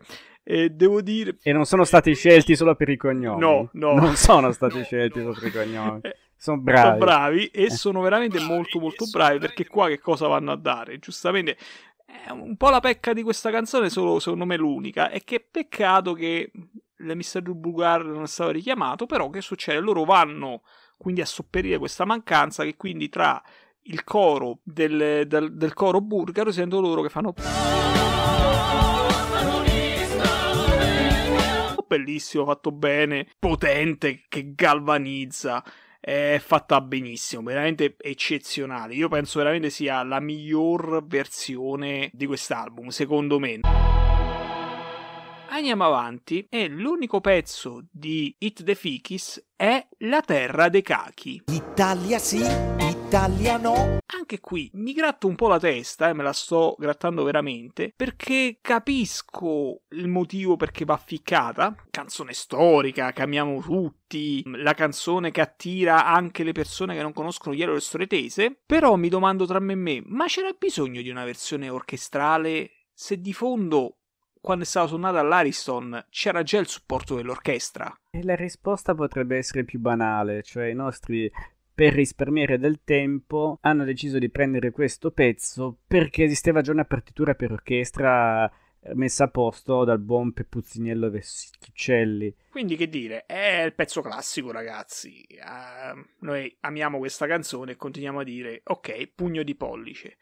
Capisco perché inserirla forse si poteva dare spazio anche ad altro ed effettivamente è un peccato che manca roba di Esco dal mio corpo ho molta paura, ma altrettanto anche gli altri pezzi di eh, Hit di Fikis, sarebbe stato bello vedere che ne so Burattino senza fichi con l'orchestra o un mio cugino con l'orchestra. che- Io la sparo alta, pensate che bello, anzi che Faigo sarebbe stato un, lo stato A, lo stato B. È vero. con l'orchestra che, che fa i pezzi zarri che invece di essere il tu tu tu tu tu tu sono gli orchestra lit dei violini. È vero, è vero. Cioè, ricordiamoci che la scelta di Terra dei Cachi e basta ha buttato fuori Tapparella eh, da questo CD. È vero. Oppure penso anche un pezzo che secondo me sarebbe uscito molto bene in orchestra è Pagano. Tutta quella parte invece di mettere la campionatura delle trombe iniziali presi dai Peplum, la potevi po- proprio far fare all'orchestra. Comunque, che peccato, ma va bene così. Andiamo avanti. Ultima nota, ma l'unica cosa che mi sono segnato sulla Terra dei Cachi di questo disco è che c'è una minima differenza, anzi due minime differenze dalla versione originale, cioè il visagista delle dive non è più truccatissimo perché il visagista delle dive è morto. Ah, sì, sì, è vero. Adesso è un altro. E poi non si sa perché, ma quando ci sono i vari uè, uè, uè, eh, si sente molto precisamente qualcuno dei nostri, se non è io stesso, che fa uè, bucchi! Ed arriva un altro pezzo veramente molto potente di quest'album, molto famoso, perché abbiamo Psichedelia. Ti fai gli acidi e poi sei in acido. Questo posso dire da subito che è stata un'idea geniale dei nostri, perché purtroppo Sì. nessuno si è cacato a dovere il disco della colonna sonora del film Tutti gli uomini del deficiente, perché magari anche a tanti poi non è piaciuto il film e non hanno preso il disco, e si sono persi Psichedelia che è un pezzo enorme. E allora hanno detto, allora rendiamolo ancora più grosso mettendoci l'orchestra, cosa che credo sia riuscita totalmente. È vero, è vero che già in Psichedelia c'era qualche accenno di archi, eh? specialmente nei, nei vari reprise, però qui proprio al 100% e giustamente chi ritorna, ritorna Lucio Dalla eh? e qui veramente esplode ancora maggiormente e l'assolo finale che è quell'insieme di musica psichedelica dove lui richiama anche lunedì cinema con i suoi bebop, bebop, bebop, bellissimo. Qua veramente trovano il culmine. Ma fatemelo dire, qui ritorna il nostro amico Silvio. Ciao Silvio, come stai? allora, perché dovete sapere che c'è la ghost track. Nella versione originale quando si sente la frase reverse, noi sentiamo che dice varie frasi Elio come Rovelli non gambizzarci e il mai più moscio ci fa cagare. Abbiamo scoperto che in realtà gli Eli quando hanno dovuto adattare Austin Power, loro non volevano chiamare il mojo mai più moscio, ma gli è stato imposto da una direzione. Quindi loro che hanno fatto in quel pezzo a reverse si sono vendicati dicendo a noi il mai più moscio fa cagare. Quindi noi non lo sapevamo all'epoca della puntata e quindi pensavamo, guarda che geni, hanno creato una parola che si ricordano tutti e invece no, non era il frutto della loro creazione. Però qua che succede? La Ghost Track stavolta, detta al contrario e grazie a Marok la possiamo auscultare per bene, è un attacco diretto a Silvio Berlusconi che era ritornato dopo la caduta del governo Prodi per colpa del tradimento di Clemente Mastella, ai ai ai, Ludeur, mamma mia, e che succede quindi fa un attacco a chi? A due persone, non solo al caro Silvio, ma anche all'Emilio Fede del TG4, all'epoca direttore. E la Ghost Track, al contrario, ripulita grazie al dottor Maroc, dice questo. Premessa, io sto riportando delle frasi, quindi non, non lo sto accusando, quindi Emilio Fede non ti devi arrabbiare.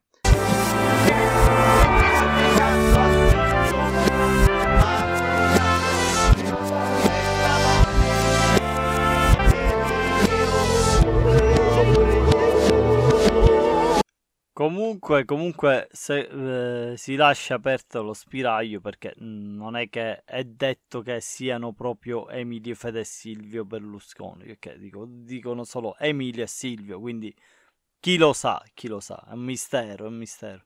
Forse era il robot Emilio è meglio, ve lo ricordate quel giocattolo di plastica che si muoveva, vabbè. Tornando a noi, pezzo veramente molto figo, mi piace, Veramente fa molto più Beatles sta versione, secondo me, dell'originale. Eh.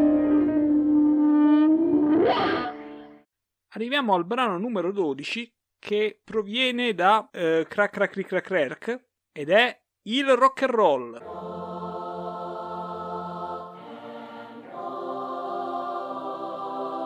E qua anche chi non è stato pienamente ispirato o convinto di questo brano nel suo CD originale, sentendo questa versione, il cappello, citando un antico film degli anni 70, se lo deve levare.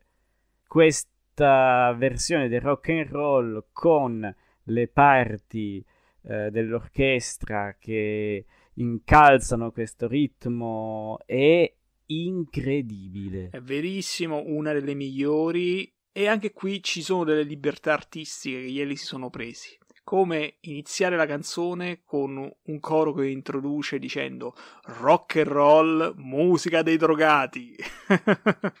e qua voglio un attimo dire una cosa: che all'epoca, quando io qualche puntata fa mi sono lamentato dell'Eurodance, di quando stavo alle medie, c'erano i miei compagni di classe che dicevano: Eh sì tu Giorgio Referente che ti ascolti sempre quella maledetta musica dei drogati, eh, va bene, perché in discoteca invece non c'erano le droghe.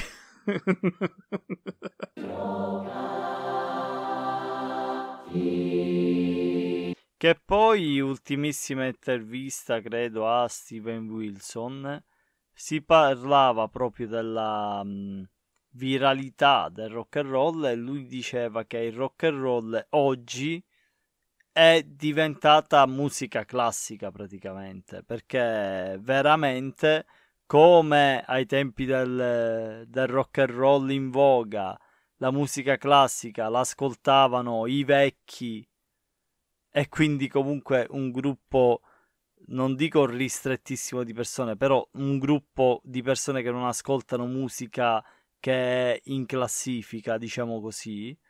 Adesso si può dire un po' la stessa cosa del rock. Ma già se pensiamo che, che ne so, ai tempi dei Queen, quando iniziò a uscire il punk, i Sex Pistol, non so se sapete, ci fu anche uno scontro tra Freddie Mercury e Sid Vicious, dove Sid Vicious entrò nello studio per provocare Freddie Mercury e lui non indietreggiò. I Queen erano anche chiamati dei dinosauri del rock, perché il punk era venuto a dare uno scossone, come recentemente ha detto anche Manuel Agnelli, è una musica che voleva far schifo, voleva proprio disgustare, quindi voleva andare contro certi canoni quindi chi faceva il classico rock era visto come un dinosauro, un vecchio. Infatti, poi, per esempio, questo lo dice molto bene al Gozzino, che poi eh, i Queen cercheranno anche di fare delle nuove sperimentazioni, come um, Another One Bite Dust, che appunto è questo funk.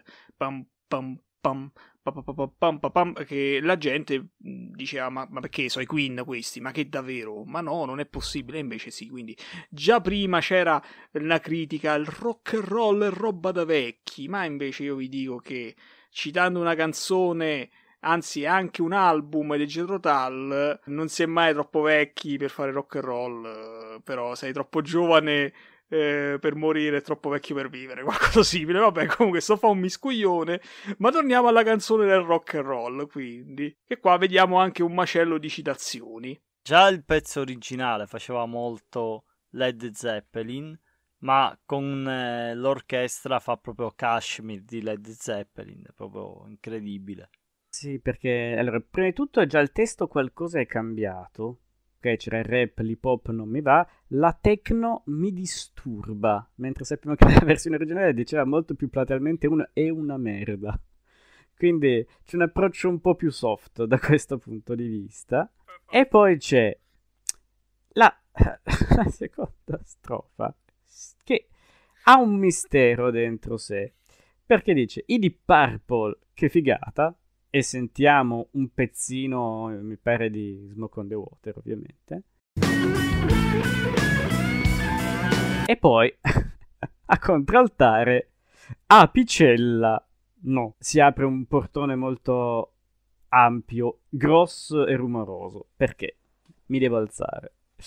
Allora, scusate, scusate, scusate. No, no, no, non è Adamo Camone, sono io. Stavolta faccio mi Adamo Camonizzo da me perché ne approfitto per chiarire una cosa passata su, questo, su questa parte di Apicella, che è una circonvoluzione strana legata alle puntate passate di Radio Mosche, e che però mi sento in dovere in questo momento di tirare fuori. Allora, prima di tutto, Apicella no, ricordatemi e ricordate alla gente a casa chi era il tal Mariano Apicella. Eh, lo so io chi è. Era appunto il compare di Berlusconi che suonava insieme a lui, quindi se, penso proprio sulle navi, non lo so proprio questo dettaglio, però è famoso che quando uscì il famoso video di Berlusconi in Sardegna con la bandana, stanno a cantare insieme. Ah, mannaggia la trottola, mi, mi riviene il sangue bollente a ripensare a queste cose. Vabbè, scusate, scusate, andiamo avanti. E aggiungo pure una cosa, da questa la voglio dire, che Mariano Picella gli fecero fare un concerto alla Scala e non vendette nessun biglietto. Cioè, quindi dovettero annullare la serata. Quindi, vabbè, questa va detta, scusate, la chiusa. Che poi in futuro diventerà ehm, Apicella non mi va. Eh, l'autore dei testi di Apicella proprio non mi va. proprio, ancora citando El Berlusca. Eh, diciamo sì, che era un po' il, il bardo sì, di oltre, oltre, al fatto che aveva un sacco di lavori proprio grazie alla conoscenza, quindi... Ma sapete che avete già aperto un altro portone nel mio portone, la porticina quella dove passano gli animali, forse i gatti in questo caso, perché Apicella che non vende i biglietti del suo concerto in un teatro così prestigioso può collegarsi al fatto che per fare la musica di Apicella, mi hai detto Apicella no, si fa Apicella e si sente l'orchestra che fa no, quel pa pa pa para pa pa pa para pa para pa è una parte della Ouverture del Barbiere di Siviglia. Siamo sempre là, sempre Mm. Rossini, che sappiamo che piace tanto a Elio, a Tanica soprattutto. E quindi forse per quello, insomma, collegamento con la classica, pezzo classico di musica classica italiana, rappresenta in questo caso l'italianità. Ma noi questa musichina... Per quelli da casa che non sanno una stracippa di opera lirica, l'ouverture è il brano che inizia l'opera lirica, che non è cantato, ma è solo strumentale e basta. Noi l'abbiamo in realtà già sentito in un'altra canzone dei nostri, questa musichina qui. E non è Largo il Factotum, che è il brano che viene più avanti nell'opera del Barbiere di Siviglia, anche se dallo stesso. Questa musica si sente all'interno della famigerata Sogno son desktop. Ah, Prostituirsi. Solo che io che sono un fesso, ma ora spiegherò perché, avevo detto all'epoca, ah sentite che tra le cose oscure c'è anche un po' dell'eminenza grigia oscura Pippo Baudo che ha messo il mio nome è Donna Rosa. Poi sen- risentendo la puntata il buon referente ha messo un pezzo di Baudo che fa Il suo nome è Donna Rosa. e ho detto ma aspetta, quella è il mio nome è Donna Rosa. Allora perché per me su quella base un po' come i nostri che amano cantare sulla musica classica, io cantavo La donna rosa è quella cosa. tatara, tatara. Sentite questa cosa perché è mostruosa. La mia testa in realtà stava confondendo questo brano con la versione cantata del, eh, di questo pezzo rossiniano che dice non la donna ma la maglia rosa. La maglia rosa è quella cosa da da da da da da da, e sposa. Che la versione ricantata dal principe Antonio De Curtis in arte Totò nel film Totò al Giro d'Italia. La maglia rosa è quella cosa che mai non riposa. porca miseria, ma che twist! che film che ricordo. Ecco perché pensavo con la cosa rosa, che c'era un rosa di mezzo, perché la mia mente mi ha comunicato questo. Per dire quanto è stato sfruttato sto pezzo ricantato e rimesso in giro dai tempi dei tempi, che si vede che si adatta a modifiche e, e quant'altro. Va che podcast di cultura. Stando nell'italianità, guardate come chiudo questo cerchio enorme che non è neanche un cerchio, è tipo un... nell'isse. Questo pezzo dovrebbe ricordare gli amici della grande commedia all'italiana, che è la base del grande pezzo musicale cantato dal gruppo dei cinque madrigalisti moderni, cioè i protagonisti di Amici miei, in questo caso 8 secondo, che si presentano al concerto polifonico di Arezzo cantando proprio su questa base di Rossini la classica Oh bucaiola, tu mi tradisci, tu dici vengo e invece tu pisci. Vaffanzum, po, po, po, po. Aiuto! Quante volte stiamo a rubare Rossini? Basta! Mamma mia, che, che, che- ma qua non si è aperto un portone, qua si è aperta la porta dell'inferno. E infatti ne è uscito Apicel. No, no. Dai, diciamo pure che si cita anche Donatella Rettore qui, quindi controbilanciamo. E anche Bach, dai. quindi- Ah, è vero, c'era il concerto branderburghese, branderburghese di Bach. Perché poi sappiamo tutti che Bach ha avuto una storia con la Rettore. Vabbè. Cioè, il nostro amico Bacchi, Bacchi. che ricordiamo.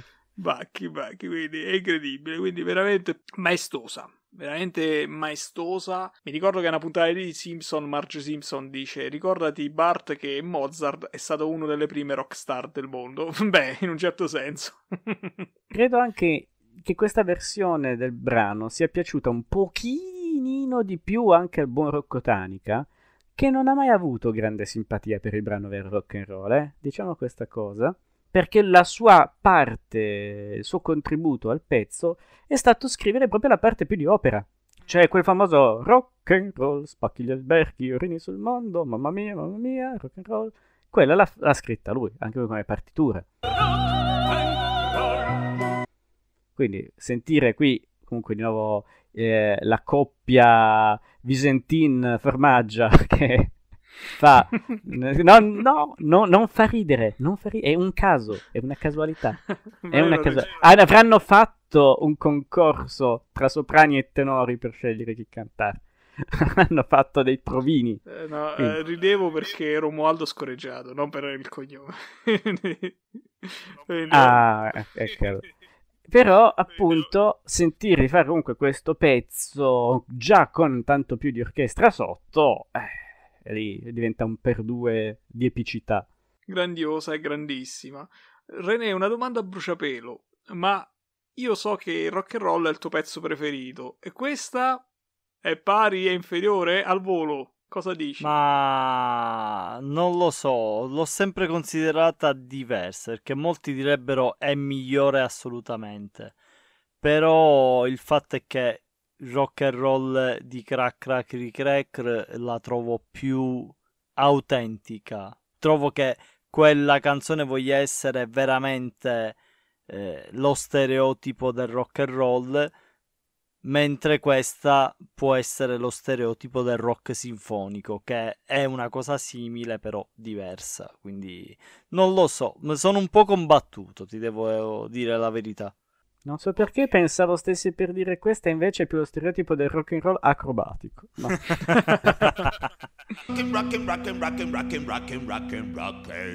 Andiamo avanti al brano numero 13 ed entriamo nell'album Cicci Put. Ritroviamo La follia della donna, parte 1. Ok, anche questa è molto famosa e soprattutto ritorna Nicola Savino che rimita Renato Zero e ancora una volta tornano a citofonare i Pink Floyd. Però stavolta Savino Zero è molto più inviperito e, e che cosa succede? E dice Roger, hai rotto il cazzo. E mo hai rotto il cazzo, Roger. Sono dieci anni che stai attaccato al citofono. proprio stavolta eh, lo, lo- proprio lo, lo tratta malissimo. Non solo viene citata la sc- scena di New Crazy Diamond, ma si sente pure Welcome to the Machine come nella parte precedente. Però il volgarissimo Savino barra eh, zero, qui a un certo punto, quando continua a introdurre la canzone, che deve di scarpe, eh, imita molto di più quel modo che ha di fare Renato Zero, quel modo, come posso dire, quasi che si fa trasportare la- dalla canzone, tipo adesso sentite un pezzo per voi sorcini che vi prende, vi fa... avete visto come fa sempre Zero, no? Veramente eh, si fa immergere alle proprie canzoni, sembra quasi che si sta donando al suo pubblico, è una cosa che è una caratteristica che ha molto Renato Zero, se vi è capitato di vedere i suoi concerti, oppure io ho avuto la fortuna di ascoltare Daniele Sinasce e voi direte ma chi è Daniele Sinasce? Lo conoscete? È il sosia ufficiale di Renato Zero, nonché cover band ufficiale di Renato Zero e lui è di Civitavecchia e quindi si fa tutto il Lazio. Vi dico solo che quando ha suonato nella mia città c'era una group ehm, per dei lavori in corso. Lui ha chiesto se i migliori anni della nostra vita la poteva cantare sopra quella group. Quindi vi faccio complimenti, hai saputo mantenere la scenicità del- dell'autore a cui fai riferimento. Quindi Daniele si nasce, quindi si arriva alle scarpe di merda. Però la cosa bella è che qua chi lo dice lo dicono i cantanti lirici, quindi le scarpe di merda. Bellissimo, bellissimo. E poi la canzone diventa come la conosciamo. Quasi una copia carbone, dai, perché questa più all'inizio, secondo me, gode molto della classica e della lirica, poi diventa un po' classica, secondo me, un po' simile all'originale. Voi che ne pensate? Sì, cioè fa un po' il filo dei primi brani del disco, cioè adattiamo paro paro un po' le note agli strumenti dell'orchestra e il tutto cioè, viene un po' seguito così. Mm, molto quadrato, molto bello comunque da sentire, però non ha grandi exploit o grandi differenze dal brano originale. Più bellino ovviamente da sentire con gli strumenti tanti grossi sotto, ma però posso fare un incredibile twist ricollegandomi alla, mm, alla nostra puntata precedente. Perché alla fine di questo pezzo si sentono le note di cosiddette armonie del pianeta Saturno cioè la musica del monoscopio della RAI, che era, ricordiamo, poi diventato l'introduzione del dopo festival dei nostri. Wow, ritorna anche il dopo festival. Ma del resto sto album è anche un po' figlio del dopo festival, dopo lo vedremo effettivamente. E io devo accettarlo. Beh, ma se citiamo appunto Cicciput, non può mancare proprio un figlio dell'opera classica. Di nuovo, da Kilet Polixen di Lully torna Spalman. Fra le maschere che un uomo può indossare. Beh, ma del resto ci troviamo in un'opera lirica, perché non mettercela dentro? Tra parentesi, questa è la versione cantata da Rocco Tanica. E, e ci crede tantissimo Rocco Tanica più del solito e tutto diventa ancora più epico. Non c'è dubbio che Spalman sia un amico con le mani in pasta.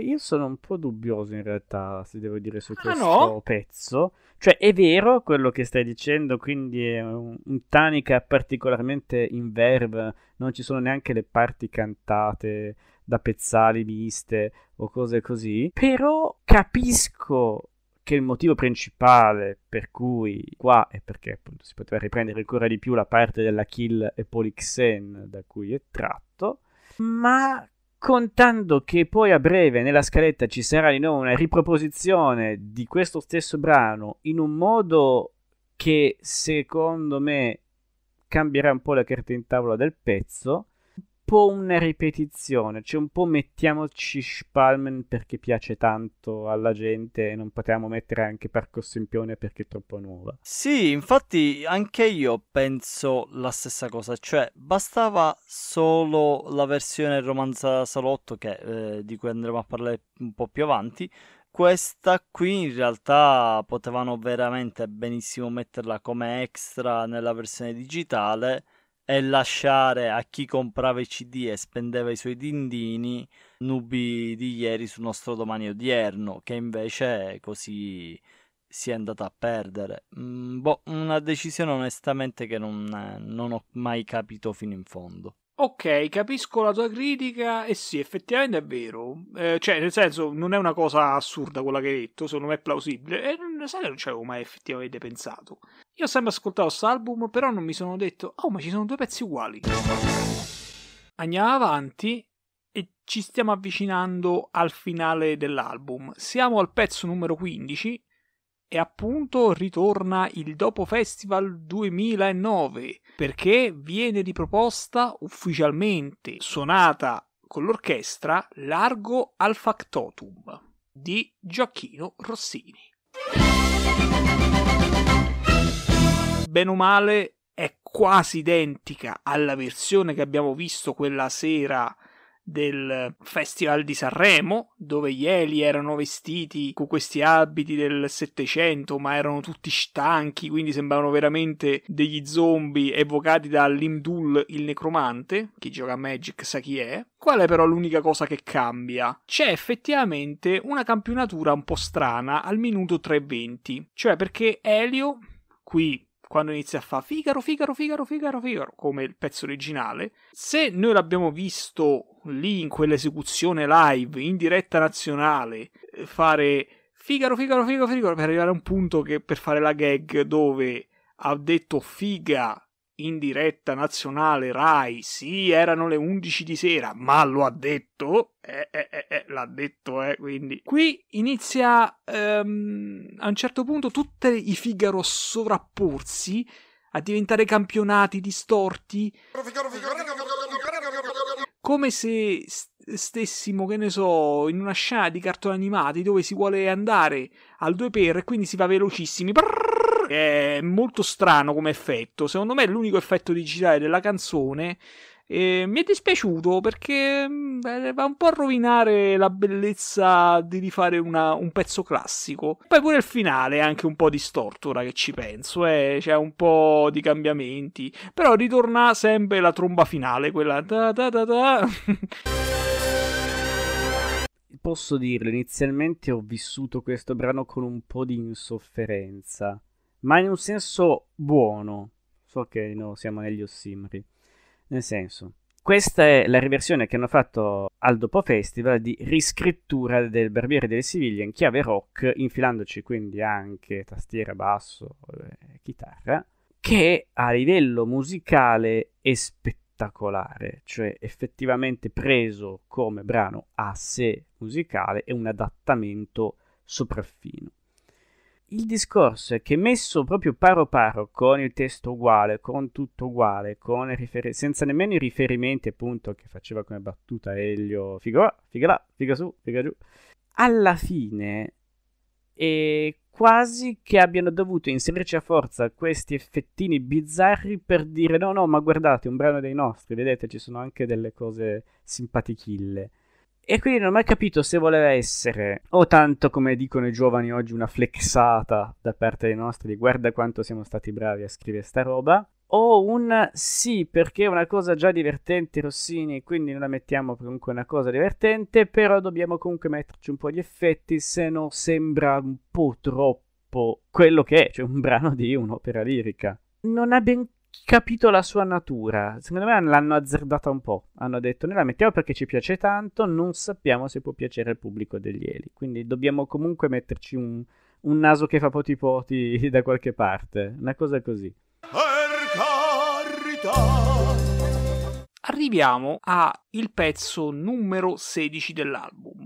Il penultimo se avete il CD in versione fisica ed è l'unico pezzo inedito non registrato con l'orchestra che era stato appunto anticipato dall'omonimo singolo, ovvero Storia di un bell'imbusto. Come ruscello che scorre fra i monti e le valli. Premessa, io adoro questi album degli Eli perché in quel periodo gli Eli stavano ancora facendo un'operazione alla perla, cioè tutto quello che abbiamo fatto sciolto, diciamo, non contenuto in dei CD, in qualche modo ce li ficchiamo dentro. Quindi sono felice che Storia è un bell'imbusto l'hanno ficcata quindi a forza in un album e secondo me è stata anche inserita per eh, anche convincere la gente a comprare quest'album per dire ah vi annoia l'idea di ascoltare gli Eli eh, in versione orchestrale e sentire per l'ennesima volta pezzi che conoscete. Eh, ma c'è un inedito. Gne gne gne, andatelo a vedere. Qualcuno ha anche ipotizzato che, anche dato il semplice fatto che questo è l'unico brano dove non c'è l'orchestra, che questo brano sia addirittura un residuo di studentessi che hanno tolto Mm. perché era già un'opera di una lunghezza mostruosa e l'hanno lasciato un po' fuori. Ma voi immaginatevi dentro studentessi storia di un bell'imbusto. Ci sta. Ha quello stile di cosa un po' particolare, di situazioni di tutti i giorni, in questo caso personaggio di tutti i giorni, riviste una certa chiave. C'è dentro il maestro Cosma. Cosma non c'è e non ci sarà, penso, per quasi tutto il disco.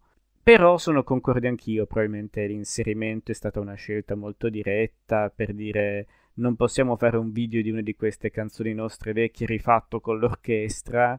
Avevamo già fatto un video nostro rifatto di una canzone che è quello di Tapparella, che era tratto da Made in Japan e non da It the Fikis. Sì.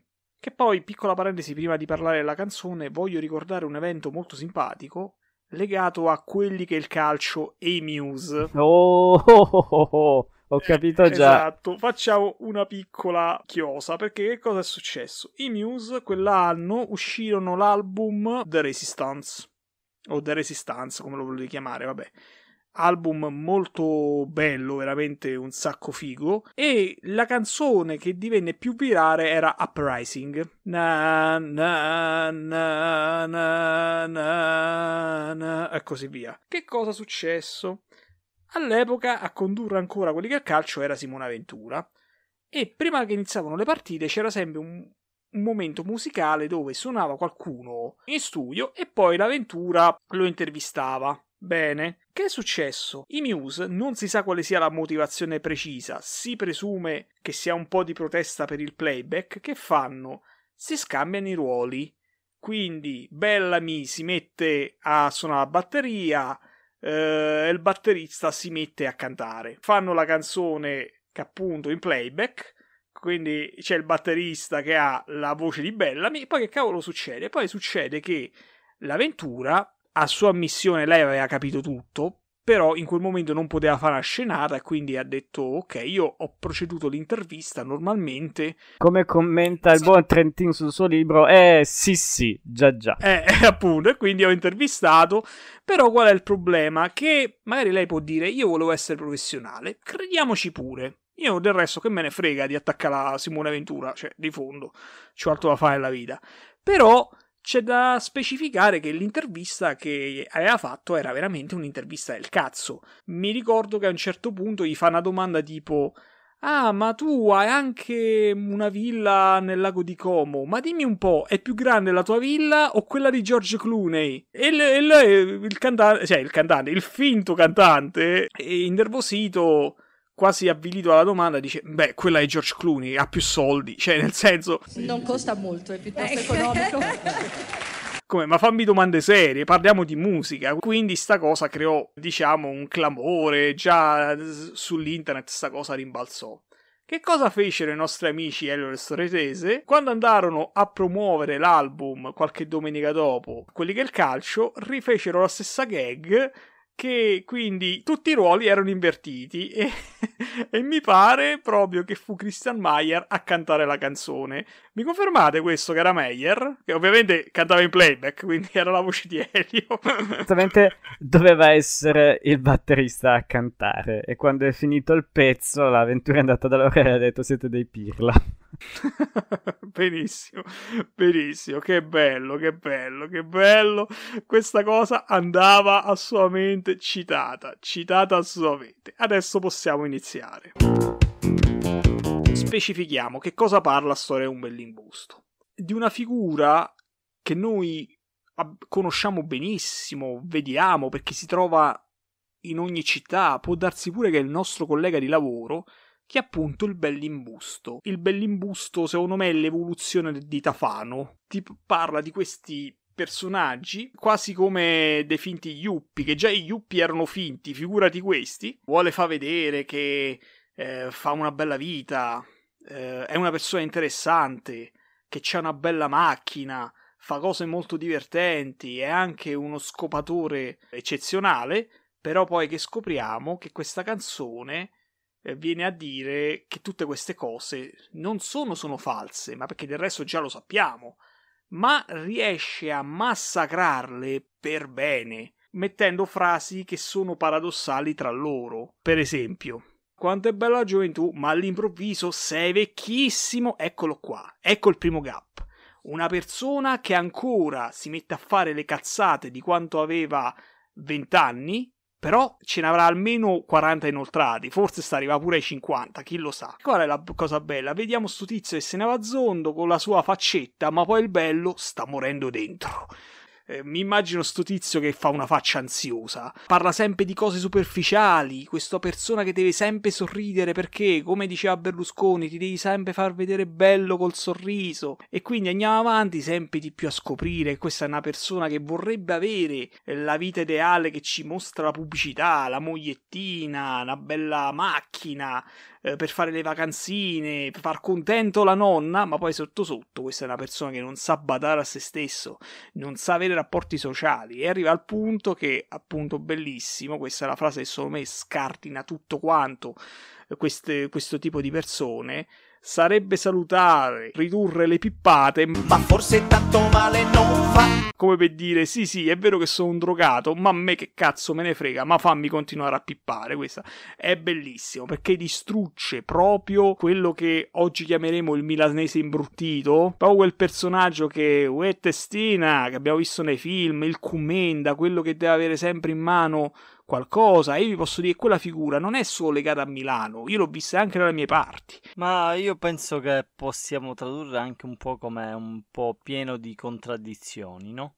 Quelli che guadagnano magari uno stipendio normale, perché fanno dei lavori normali, però devono far vedere che eh, sono persone altolocate e quindi si spendono quello scip- quel po' di stipendio che hanno per abiti particolari, per giacche eleganti, per macchine che poi non riescono a mantenere. Quindi è proprio bella sta canzone perché che cosa fa? Riesce a distruggere una figura che secondo me era nata come Tafano, che era quello che ti fregava la ragazza ai tempi di Servi della Gleba, ma poi è cresciuta e che è rimasto di quella persona un guscio vuoto che deve solamente sorridere e far finta che va tutto bene, quando, come dice Boris, un paese di musichette mentre fuori c'è la morte, quindi in questo caso citiamo anche la nota d'angelo, la morte è dentro te. Sì, sì, no, ma infatti questo per me è uno dei piccoli gioiellini nella loro discografia, cioè veramente è un bel pezzo. È vero che uno dice sono dappertutto, però vorrei assicurare che Milano cioè, è proprio la terra dove vengono forgiati come gli urukai questi personaggi. Perché basta entrare nella famosa Corso Como dove un caffè, se va bene, ti costa 5 euro e trovi gente che sono quelli che proprio vogliono spendere i soldi per far vedere che lo possono fare, che il loro potere è quello, che loro possono divertirsi così e non hanno talmente nulla nelle loro vite vuote che devono agire solamente per roba materiale, quindi farti vedere che hanno il, la giacca firmata, che hanno l'occhiale a specchio, che hanno eh, Rolex. Lo stesso fatto di drogarsi non è il buon Scardi che si fuma il trombone, è farsi le pippate della cocaina che ti dà sempre l'energia per andare ai 120 orari. Ritroveremo in un altro brano prossimo anno questo personaggio, secondo me.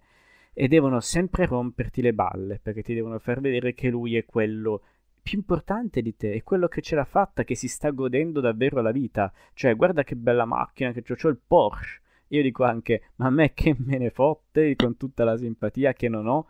E quindi è sempre guarda come faccio sempre cose, guarda come mi diverto in discoteca anche a 40 anni, eh, che lo puoi anche fare, però se ti diverti realmente, qui invece è tutto una finzione per far vedere a tutti i costi che sono felice nella vita quando non è vero. E basta. Eh è tutto un continuo, anche un altro contrasto che ne hai citato è quel io vorrei la mogliettina, il posto fisso in banca, però poi appena una relazione lei mi dice andiamo in vacanza insieme, io dico mm, è già troppo impegnata, no guarda, va bene così ci lasciamo. E, e allora non sai nemmeno quel che vuoi. I nostri provano a descriverlo così, Bellimbusto, cioè un personaggio un po' abbronzato e un po' aperitivo un po' espansivo e un po' malinconico, un po' cocainomane e un po' di tutto un po', con la faccetta rassicurante ma talmente pieno di menate che solo il Dio sa.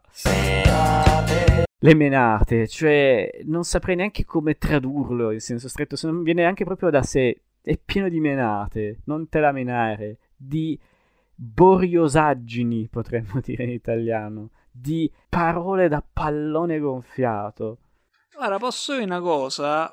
Mo ci ho pensato, canzone molto felliniana. Sì, sì, però penso che sia riconducibile proprio al fatto che lui cerca di dare un'immagine di sé che poi non corrisponde al vero. Aggiungo anche una cosa, a sto punto c'ha più dignità il garçon ancien e almeno lui lo sa che fa schifo e, e deve cacciare il soldo per far vedere che è piacente ancora, ma lui lo sa almeno, e il garçon ancien è consapevole di esserlo.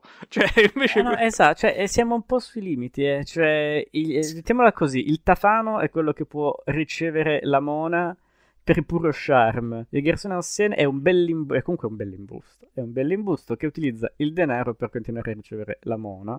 Il bell'imbusto vero e proprio non vuole nemmeno più quello, vuole solo questa condizione di finto benessere, di finta alta società, di finto, uè, guarda, eh, che risata il cinepanettone, è quello che ha messo mi piace alla pagina Instagram fan uh, del Dogui e i nostri sì, ne avranno poi... visti a quantità industriali per scrivere questo. Sì, e poi ultimamente mi sembra anche che il bell'imbusto abbia un po' cambiato perché in questa canzone qui il Bellimbusto non è nemmeno una pasta d'uomo, cioè non, è, non ha il coraggio di andare a fondo nelle relazioni sociali perché lui non è un tipo profondo e quindi non è un tipo da avere relazioni sociali, che non vuole paranoie, che non è incapace di impegnarsi, che sfugge un po' alla realtà, no?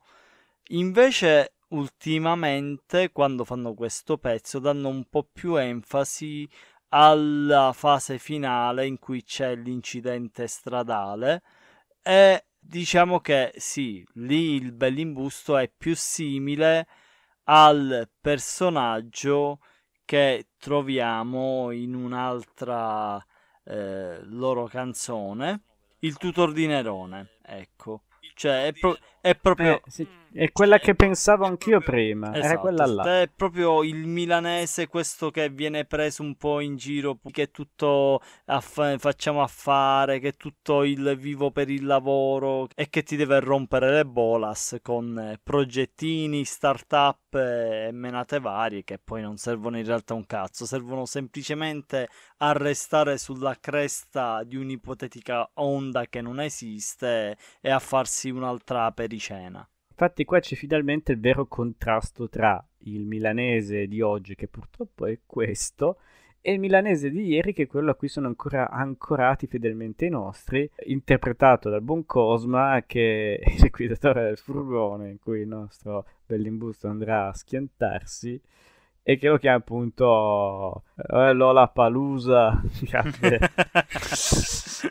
discoteca di Milano sì. dove appunto si ritrova questa gente. O oh, Dolce Gabbana sono già lavorato già alle 4 del mattino con gli occhiali a specchio bigolo. Bauscia oh signor. Io l'unica critica che faccio alla canzone è la musica. Non che sia brutta perché poi ti rimane quel tan tan ta ta ta ta tan ma io inizio a pensare che dal dopo festival e a Parla con me sembra quasi che a volte fanno delle musiche che sono, sembrano create in 5 minuti e poi sembrano tutte quante delle marcette o, o roba da balera quasi, mo, non in questo caso, però veramente sembra una musica eh, fatta veramente in due minuti eh, come se fosse veramente la cover eh, di una canzone del dopo festival. Ma che ne so, se avessero fatto su sta musichetta, che ne so, la musica da Minghi, cioè, sarebbe uscita lo stesso. L'unica critica che faccio, spero di essere stato chiaro. Poi libero di essere smentito, eh. Ma guarda, io penso che ci sia anche un po' la voglia di fare una roba alla Iannacci, no? Con quell'ironia lì eh, Addirittura quella... quasi più alla Cocchi Renato, mi verrebbe da dire. Sì, per quei sì, vari, anche, ten... anche, per quei sì, vari sì. tendenzialmente che ci sono sempre. Quindi proprio è per mantenere tutto in casa. Cioè in realtà si vede come evidentemente stanno parlando di gente che vedono a Milano. Devo dire che è uno di quei pezzi eh, che ci è voluto un po' a sentirlo mio, perché essendo che io sono uomo del sud, veramente facevo fatica a identificare un soggetto. Però in questi giorni pieni di telefonino e di uomini che propongono di inserimento in startup, finanziamenti, eccetera, eccetera, lo vedo come un personaggio più vicino rispetto a quando era uscito ormai 14 anni fa. Veramente perla degli Eli chi dice eh ma ieri poi non mi hanno fatto più ridere da a un certo punto in poi cacciategli sta roba e si stanno tutti zitti perché veramente come si dice a starnazzare sono tutti bravi. Da questo dalla fine di questo brano è nato un movimento sociale alto cioè la forza di Carmelo all'interno di tutti i live con la frase finale del passante che dovrebbe testimoniare questo scontro tra il milanese imbruttito e il milanese vero e che ci ricorda che lì per un'altra ragione. Io sono qua solo perché mi piace il cazzo. che cosa, cosa gli piace a Carmelo? Ce lo dite nei commenti. Eh, il cazzo è quello che ci porterà in Europa, insomma, siamo legati a quelli vecchi cose tipo la figa. Invece... Sì, e, e poi, e poi, per finirla in tragedia, l'accordo finale è quello di A Day in the Life dei, dei Beatles, eh, tratto dal capolavorissimo Sgt. Peppers. Anche lì si parlava di un incidente stradale, quello de- che ha visto protagonista un'amica di John Lennon era ferma al semaforo, a quanto pare un camion le è più addosso e le è saltata la testa, eh, poverella. Quindi un incidente diciamo molto più grave eh, per sfortuna eh, ed è, è, realistico, infatti molto crudo. Eh, A Day in the Life è veramente un, secondo me il vero capolavoro dei Beatles. Quindi il fatto che sia stato citato dai nostri non, è, non solo non mi sorprende, ma cioè, mi, mi, fa felice perché eh, comunque dei Beatles è sempre facile citare qualsiasi pezzo, pezzi così complessi come A Day in the Life invece un po' è un po' più inusuale quantomeno. E arriviamo alla conclusione dell'album fisico con un pezzo che vi abbiamo anticipato, ma lo ripetiamo perché è sempre bello ripetersi, Spalmen romanza da salotto. Che cosa succede? Qui Rocco Tanica suona il piano e Max Pezzali canta. Che cosa diventa Spalmen? Diventa qualcosa di estremamente epico, ma allo stesso tempo davvero struggente. Qui sembra quasi la canzone che si canta nell'ultima puntata. Ed è arrivato Spalman che spalma la merda in faccia, tutto potente, fa. Ed è arrivato Spalman che spalma la merda in faccia, molto più soffuso, molto più lento, ma che si prende il suo tempo per dirci quanto questo personaggio è eroico e viene a spalmare la merda solamente per il nostro bene, quindi. Perché si chiama Spalme. Era difficile quel testo di Spalme riuscire a commuovere l'ascoltatore, però qua, cioè, io non lo voglio sparare così alto perché forse esagero e conosco poco o non a sufficienza di questa persona, ma questo potrebbe essere uno dei brani meglio cantati da Massimo Pezzali. Cioè, ci mette un pathos che, che è terrificante in senso positivo. Cioè, ci crede tantissimo nell'essere estremamente serio nel parlare di questo personaggio. Con soffusissimo Tanica al piano. E tanto che lo stesso Pezzale alla fine dice figo, divertente. E Tanica dice guarda mi sono emozionato. Che bello, grazie. Emozionato. Ma c'è proprio solo questo dialogo tra loro due, finito questo pezzo, che non si sa quindi se boh, era un'idea che voleva provare a fare Cortanica per sentire come uscisse, così. Però dove appunto discutono su sembra un finale di una serie tipo Grey's Anatomy che dice alla fine era tutto triste dall'inizio perché doveva finire in modo triste. Interessante questo parallelismo anche con Hulk che finisce che se ne va, non può fermarsi nello stesso posto, se no poi l'esercito lo caccia. Sì, sì, quello con Luferigno, eh, quindi ricordiamoci. Eh, addirittura giustamente Rocco Tanica, esperto filmico, dice sì, è quel momento in cui c'è il dolly che sale. Quindi si vede tutto un po' più da lontano, ci allontaniamo da Spalman e sembra quasi un addio a Spalman. Cioè, hai divertito tanto in un modo molto semplice, adesso è tempo di passare a qualcos'altro. E l'ho sempre quasi visto come qua è il vero cancello dei nostri verso qualcosa di diverso ancora più di chi diceva che l'hanno fatto con Crack, chi l'ha fatto con Ciciput e con l'addio di Spalman. Spalman se ne va e da allora i nostri passano ancora in un'altra fase da qui in avanti. È più un... Mm, non ce ne frega più direttamente che quello che si faccia sia ironico in senso stretto, ci interessa della musica, ci interessa del risultato finale ed è più quello il senso che volevamo forse dare a tutta questa operazione di questo CD, cioè fare un qualcosa di bello a livello proprio strumentale, a livello di musicalità, di suono, di piacere per l'orecchio, alla fine dal nulla Pezzale, Pezzale ci dice che con la crisi della new economy niente, finito. Sì. Perché? infatti, il mistero da Camone, però qua si sente anche appunto frammenti di Blade Runner di Ridley Scott, quindi quindi nella pioggia addio Spalman come alla fine della fiera l'androide dice al caro Harrison Ford quindi tutto questo verrà perso come lacrime nella pioggia. Però anche lì c'è un mini montaggio prima invece di dire tempo di morire e poi finire la sua vita hanno preso il pezzo in cui dice andavo nel cos'era nubi di Orione cose di Tannhauser di Tannhäuser e dice è tempo di Tannhäuser tagliando quel pezzo e parte effettivamente Tannhäuser cioè l'opera Tannhäuser di Wagner. È tempo di Tannhäuser.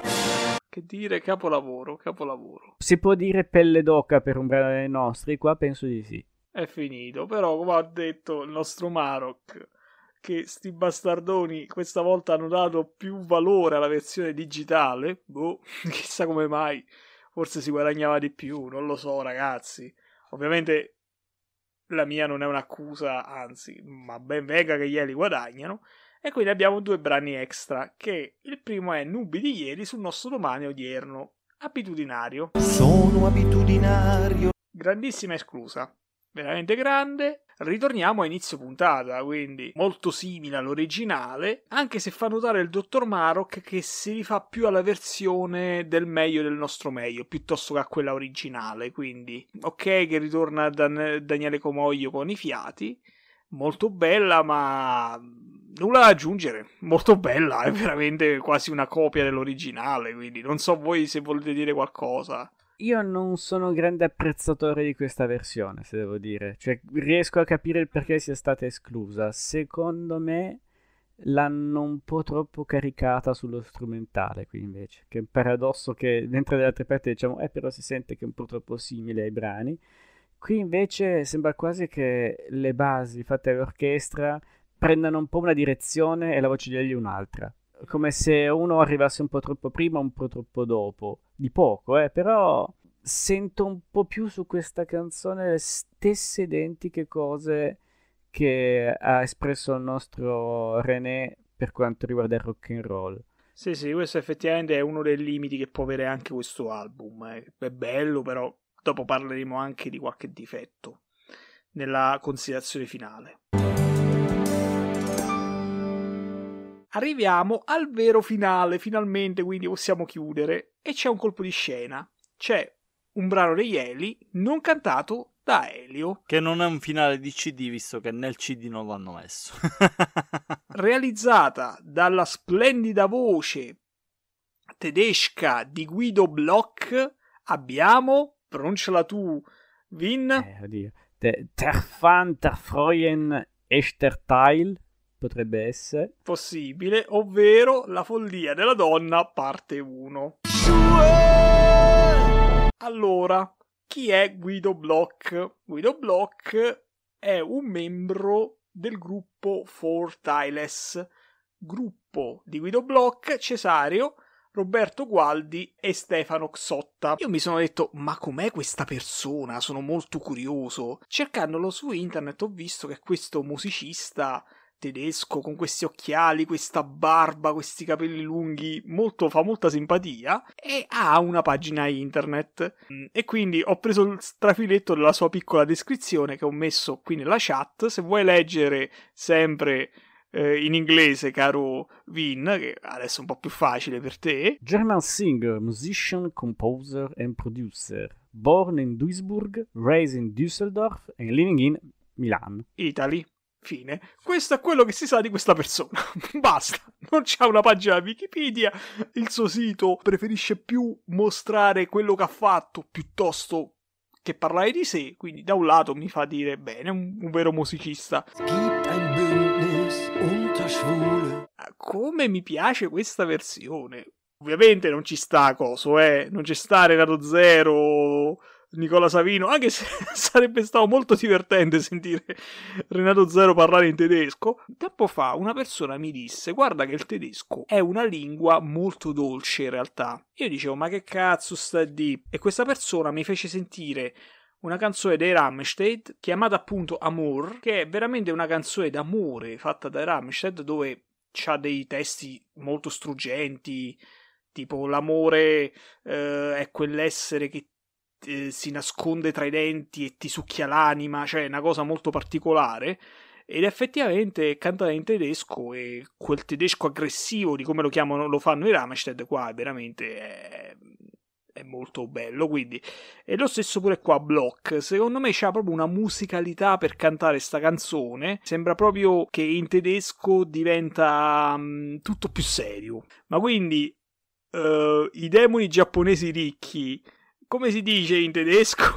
quindi.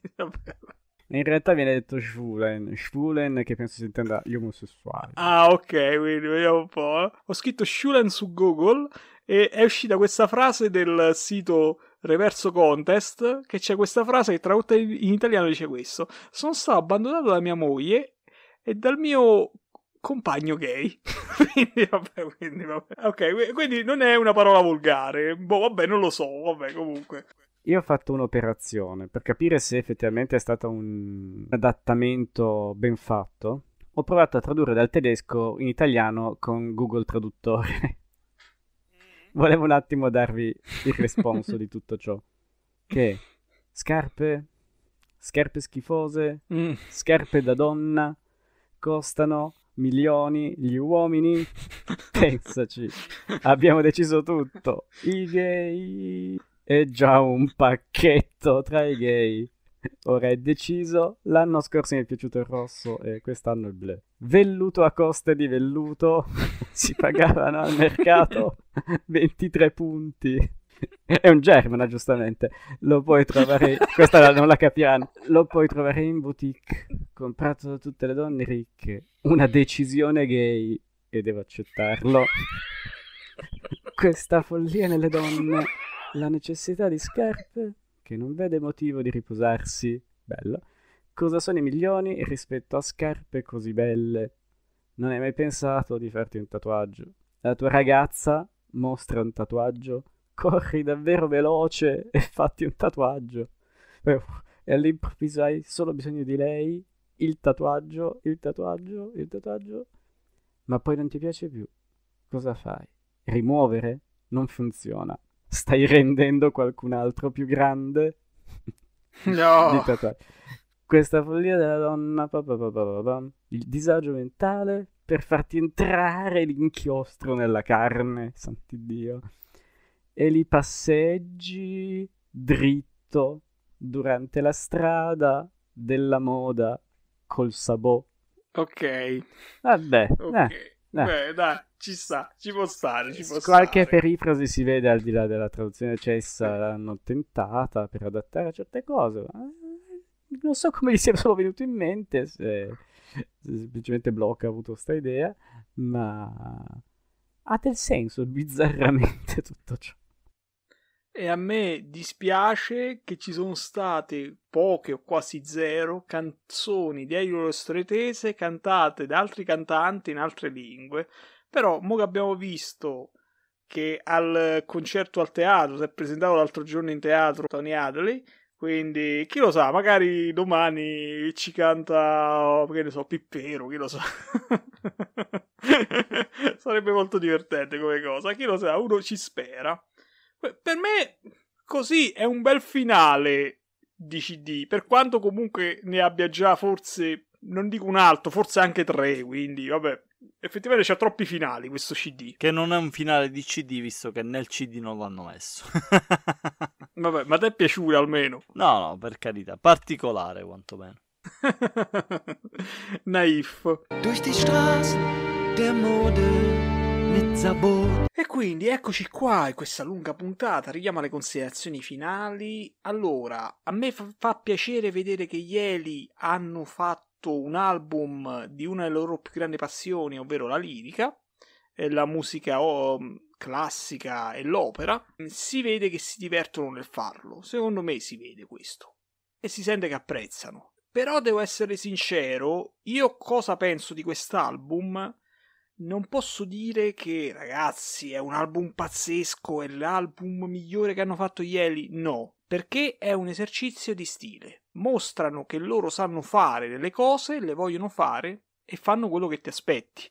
Alcune sono uscite meglio, alcune sono uscite peggio, però alla fine della fiera è uscito qualcosa di godibile. Io so che Frank Zappa, verso la fine, verso la, la, la, sua morte, voleva fare delle registrazioni particolari in orchestra, però non riusciva mai ad arrivare al suono che desiderava e così via. Sono storie molto lunghe e sicuramente gente più esperta di me saprà parlarne. Quindi non è facile riuscire a fare la tua musica accompagnato da orchestra e provare a fare un senso musica classica. Però ammetto che io sto album lo metto spesso, lo sapete quando? Quando voglio essere rilassato. Mi va di ascoltare cose che conosco, però un po' più soft, un po' più. anche se poi queste non sono tutte canzoni soft.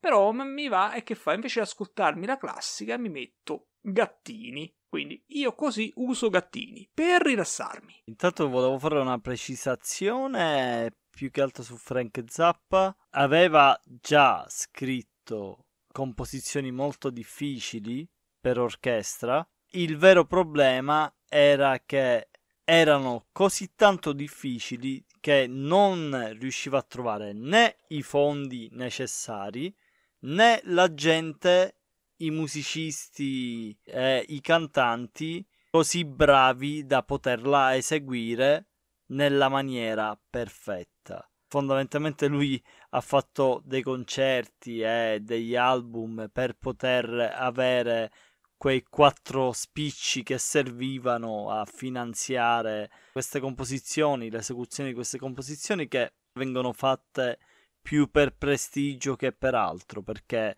i ricavi sono molto minori rispetto a una tournée di musica rock, no? E lui è riuscito anche a trovare gente in grado di eseguirla. Secondo eh, a quanto ho visto da, una, da un'intervista, mi pare che lui abbia detto quantomeno al 75% del potenziale di quella musica che lui aveva scritto. Questo per dire quanto era pazzo Frank Zappa. Mentre andando all'opinione mia su questo disco, per me è un disco molto molto bello. Molti artisti e, mu- e, musicisti e gruppi rock si sono cimentati poi arrivato a un certo punto della propria carriera barra discografia con qualcosa di più alto con eh, un supporto dell'orchestra questo avviene anche frequentemente nella musica pop cioè, mi, mi ricordo la bambina nell'anfiteatro di Carmen Consoli per dire Max Gazzè Alchemeia, insomma, mille, mille esempi da poter portare per dire che anche noi italiani eh, nel nostro piccolo riusciamo, no? Anzi noi abbiamo veramente una grandissima tradizione per quanto riguarda la classica, però quando si deve ricorrere all'utilizzo di un'orchestra e a una rielaborazione, anche dei riarrangiamenti per orchestra, c'è un rischio che è ben tangibile, che è quello di farla fuori dal vaso, come si suol dire in maniera molto volgare, no? Cioè di voler rimaneggiare troppo e di perdere lo spirito originale della composizione. Questo in Gattini non avviene mai ed è una cosa di cui tener conto. I pezzi non vengono stravolti e di conseguenza eh, il rovescio della medaglia è che non si spinge mai sull'acceleratore. Chi si aspetta che l'orchestra possa cambiare chissà quanto non lo fa e quindi è facile anche rimanere magari delusi da questo album. Non di meno, eh, io invece eh, l'ho apprezzato molto, lo apprezzo molto, è quello che considero il subwoofer. Cioè, se chiunque abbia un impianto home theater e si vuole vedere un film, se lo vuole godere con più diffusori, spesso magari il subwoofer va acceso a sé stante dall'amplificatore. Ecco, a volte per pigrizia uno magari non lo fa. Non è che il film si sente male se non metti il subwoofer. Però se metti il subwoofer la differenza si sente e c'è. Eh, aver messo l'orchestra nei pezzi di Elio è un po' come aver acceso il subwoofer durante un film. Cioè, se c'è è meglio, se non c'è il film me lo godo lo stesso. Poi invece vorrei fare il giochino, visto che solitamente diciamo i nostri pezzi preferiti, ma penso che sia abbastanza inutile farlo adesso eh, per, questo, per questo Gattini, vorrei fare invece il giochino dei pezzi che secondo voi avrebbero meritato di essere inclusi in questo Gattini e che invece non sono stati inclusi. Alcuni li avete già nominati, però vi nomino il mio visto che io non ho parlato in quell'occasione e visto che è un grande assente, esco dal mio corpo e molta paura, mi sarebbe piaciuto, visto che comunque di base è già una composizione classica, ovvero l'aria sulla quarta corda di Bach, mi sarebbe piaciuto rivedere You in questo, in questo album. Eh sì, io, beh, quelle che ho detto prima, in particolare mh, appunto Pagano, però, beh, effettivamente sarebbe stato molto simpatico vedere cosa sarebbe uscito fuori con uh, Parco Sempione. Perché volevo vedere come quella musica africana veniva messa in orchestra. Quindi, boh, quella sarebbe stata una bella sfida. Una fusion? Una, un crossover? Chi lo sa? Boh. Eh, non lo so perché comunque la parte ritmica notoriamente per eh, l'orchestra è sempre un po' difficile. Quindi, boh, vai a sapere. Molti comunque in rete si sono sorpresi del fatto che non ci sia la vendetta del fantasma formaggino. E gira voce che in realtà l'abbiano esclusa solo per una questione di minutaggio dell'album, ma allora che senso, cioè tanto valeva escludere magari Spalman che ripetuta due volte e mettere quella, no? Oppure eh, semplicemente perché non gli andava di fare la partitura per, eh, per, orchestra, magari non c'era proprio il tempo materiale di registrarlo, quello magari sì. Provo a rispondere dicendo la mia, faccio un tutt'uno. Io vorrei parlare un po' del lato temporale di questo, questo disco. Secondo me questo è il disco Ritorno al futuro degli Eli. È il loro futuro che comincia ad intravedere fatto di precisione musicale sempre più estrema, sempre più raffinata e comunque un loro sempre essere legato alla cazzoneria del passato. Tanto che nel libretto stesso del disco, alla fine, viene ringraziata tutta una serie di personaggi che non c'entra nulla di per sé col disco, ma che rappresenta il passato dei nostri. Viene ringraziato Chiosco, Viene ringraziato Cortellino, Zuffellato, addirittura Pierino Grussu De Luca, che ricordiamo cosa faceva con degli animali. Però è quasi come se questo sia il disco in cui i nostri sono venuti un po' a patti con il loro passato. Cioè loro hanno detto non necessariamente dobbiamo fare gli Elio e le storie tese perché siamo già di nostro Elio e le storie tese. Quindi se noi abbiamo un'idea di fare una cosa in un certo modo, non dobbiamo per forza cercare di dare l'idea che sia una cosa nostra, con un nostro stile, ma facciamo una cosa che ci piaccia, costo di elaborare, di creare delle cose magari più complesse, più articolate, ma mh, mm, l'avere ancora più libertà di prima. Se già con Cici Puto Studentessi abbiamo capito che noi possiamo avere una libertà totale, ok, adesso facciamola fruttare. Adesso ci siamo scatenati, abbiamo fatto grandi cose.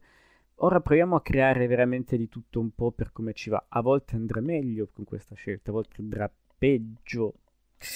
E lì lo vedremo nel, forse neanche ancora di quest'anno, ma nell'anno successivo. Però comunque sempre tenendo quella verve che l'orchestra ben usata può non far altro che esaltare ancora di più, o per contrasto o per accompagnamento nel senso buono stretto del termine. E il problema è proprio quello, cioè azzeccare i brani. Perché l'orchestra ti esalta qualcosa di epico, vedasi il rock and roll, o ti rende soffuso il tutto, vedasi Spalman, ma anche un porche Cindy. Quindi tanti brani non potevano proprio funzionare di partenza adattati con l'orchestra. Cioè, pensate all'orchestra che deve fare una versione di Abate Cruento. Cioè, probabilmente a fare tutti la parte degli archi si sarebbe già avrebbe già compiuto le, l'insano gesto ingoiando gli archetti. E invece qua appunto perché va un po' meglio un Uomini col borsello che un John Holmes?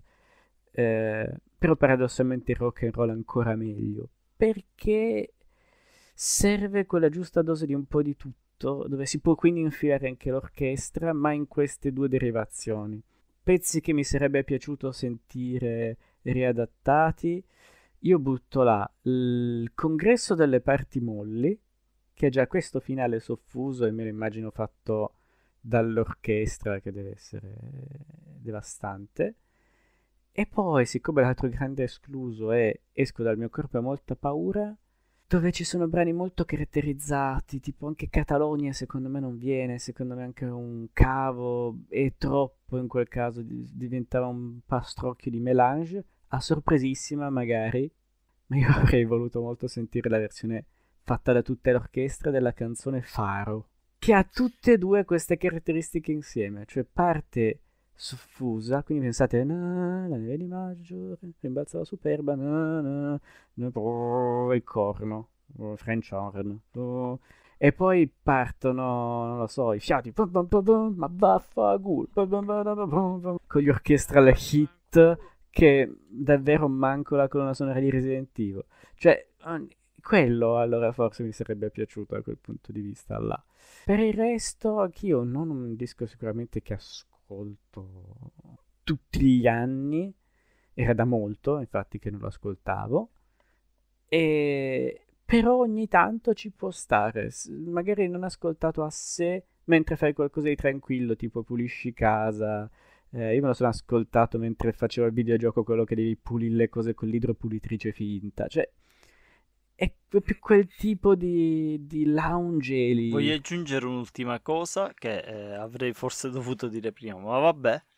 Che secondo me comunque questo album ha quantomeno un'importanza storica per il nostro simpatico complessino, che è la stessa importanza che possiamo dare alla prima partecipazione del Festival di Sanremo, volendo, anche se lì loro eh, ci sono andati da outsider e eh, con l'intento di arrivare ultimi, eh, ma così tanto è rocambolesca la loro storia che poi hanno pure rischiato di vincerlo. No?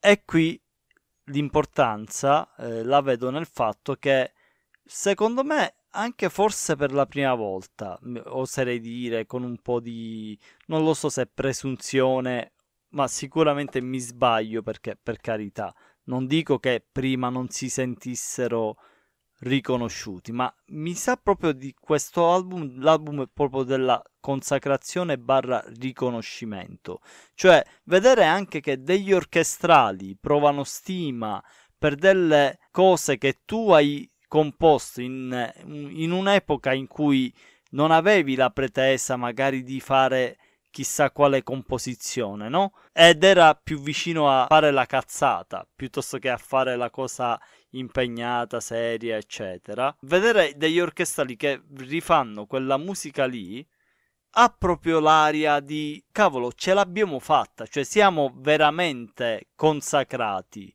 Da questo album io sento che Elio inizia a avere più una eh, voce un po' più impostata e forse meno distinto, ecco, c'è un po' più impostato, un po' più preparata e meno distinto nel cantare le cose. Poi magari è solo una mia sensazione, eh? E sono sicuro che se Elio mi sentisse mi direbbe che sono un coglione e me lo meriterei pure, per carità, ma sono soltanto opinioni. Eh, io in realtà li amo eh, gli altri due album che verranno dopo, quindi comunque non è una critica, cioè io gli Elio per me sono gli Elio dall'inizio alla fine, cioè un, un, un, un, artista si evolve, è impossibile pensare che un artista sia lo stesso dall'inizio alla fine. E quando lo è generalmente non lo ricordiamo, non è memorabile.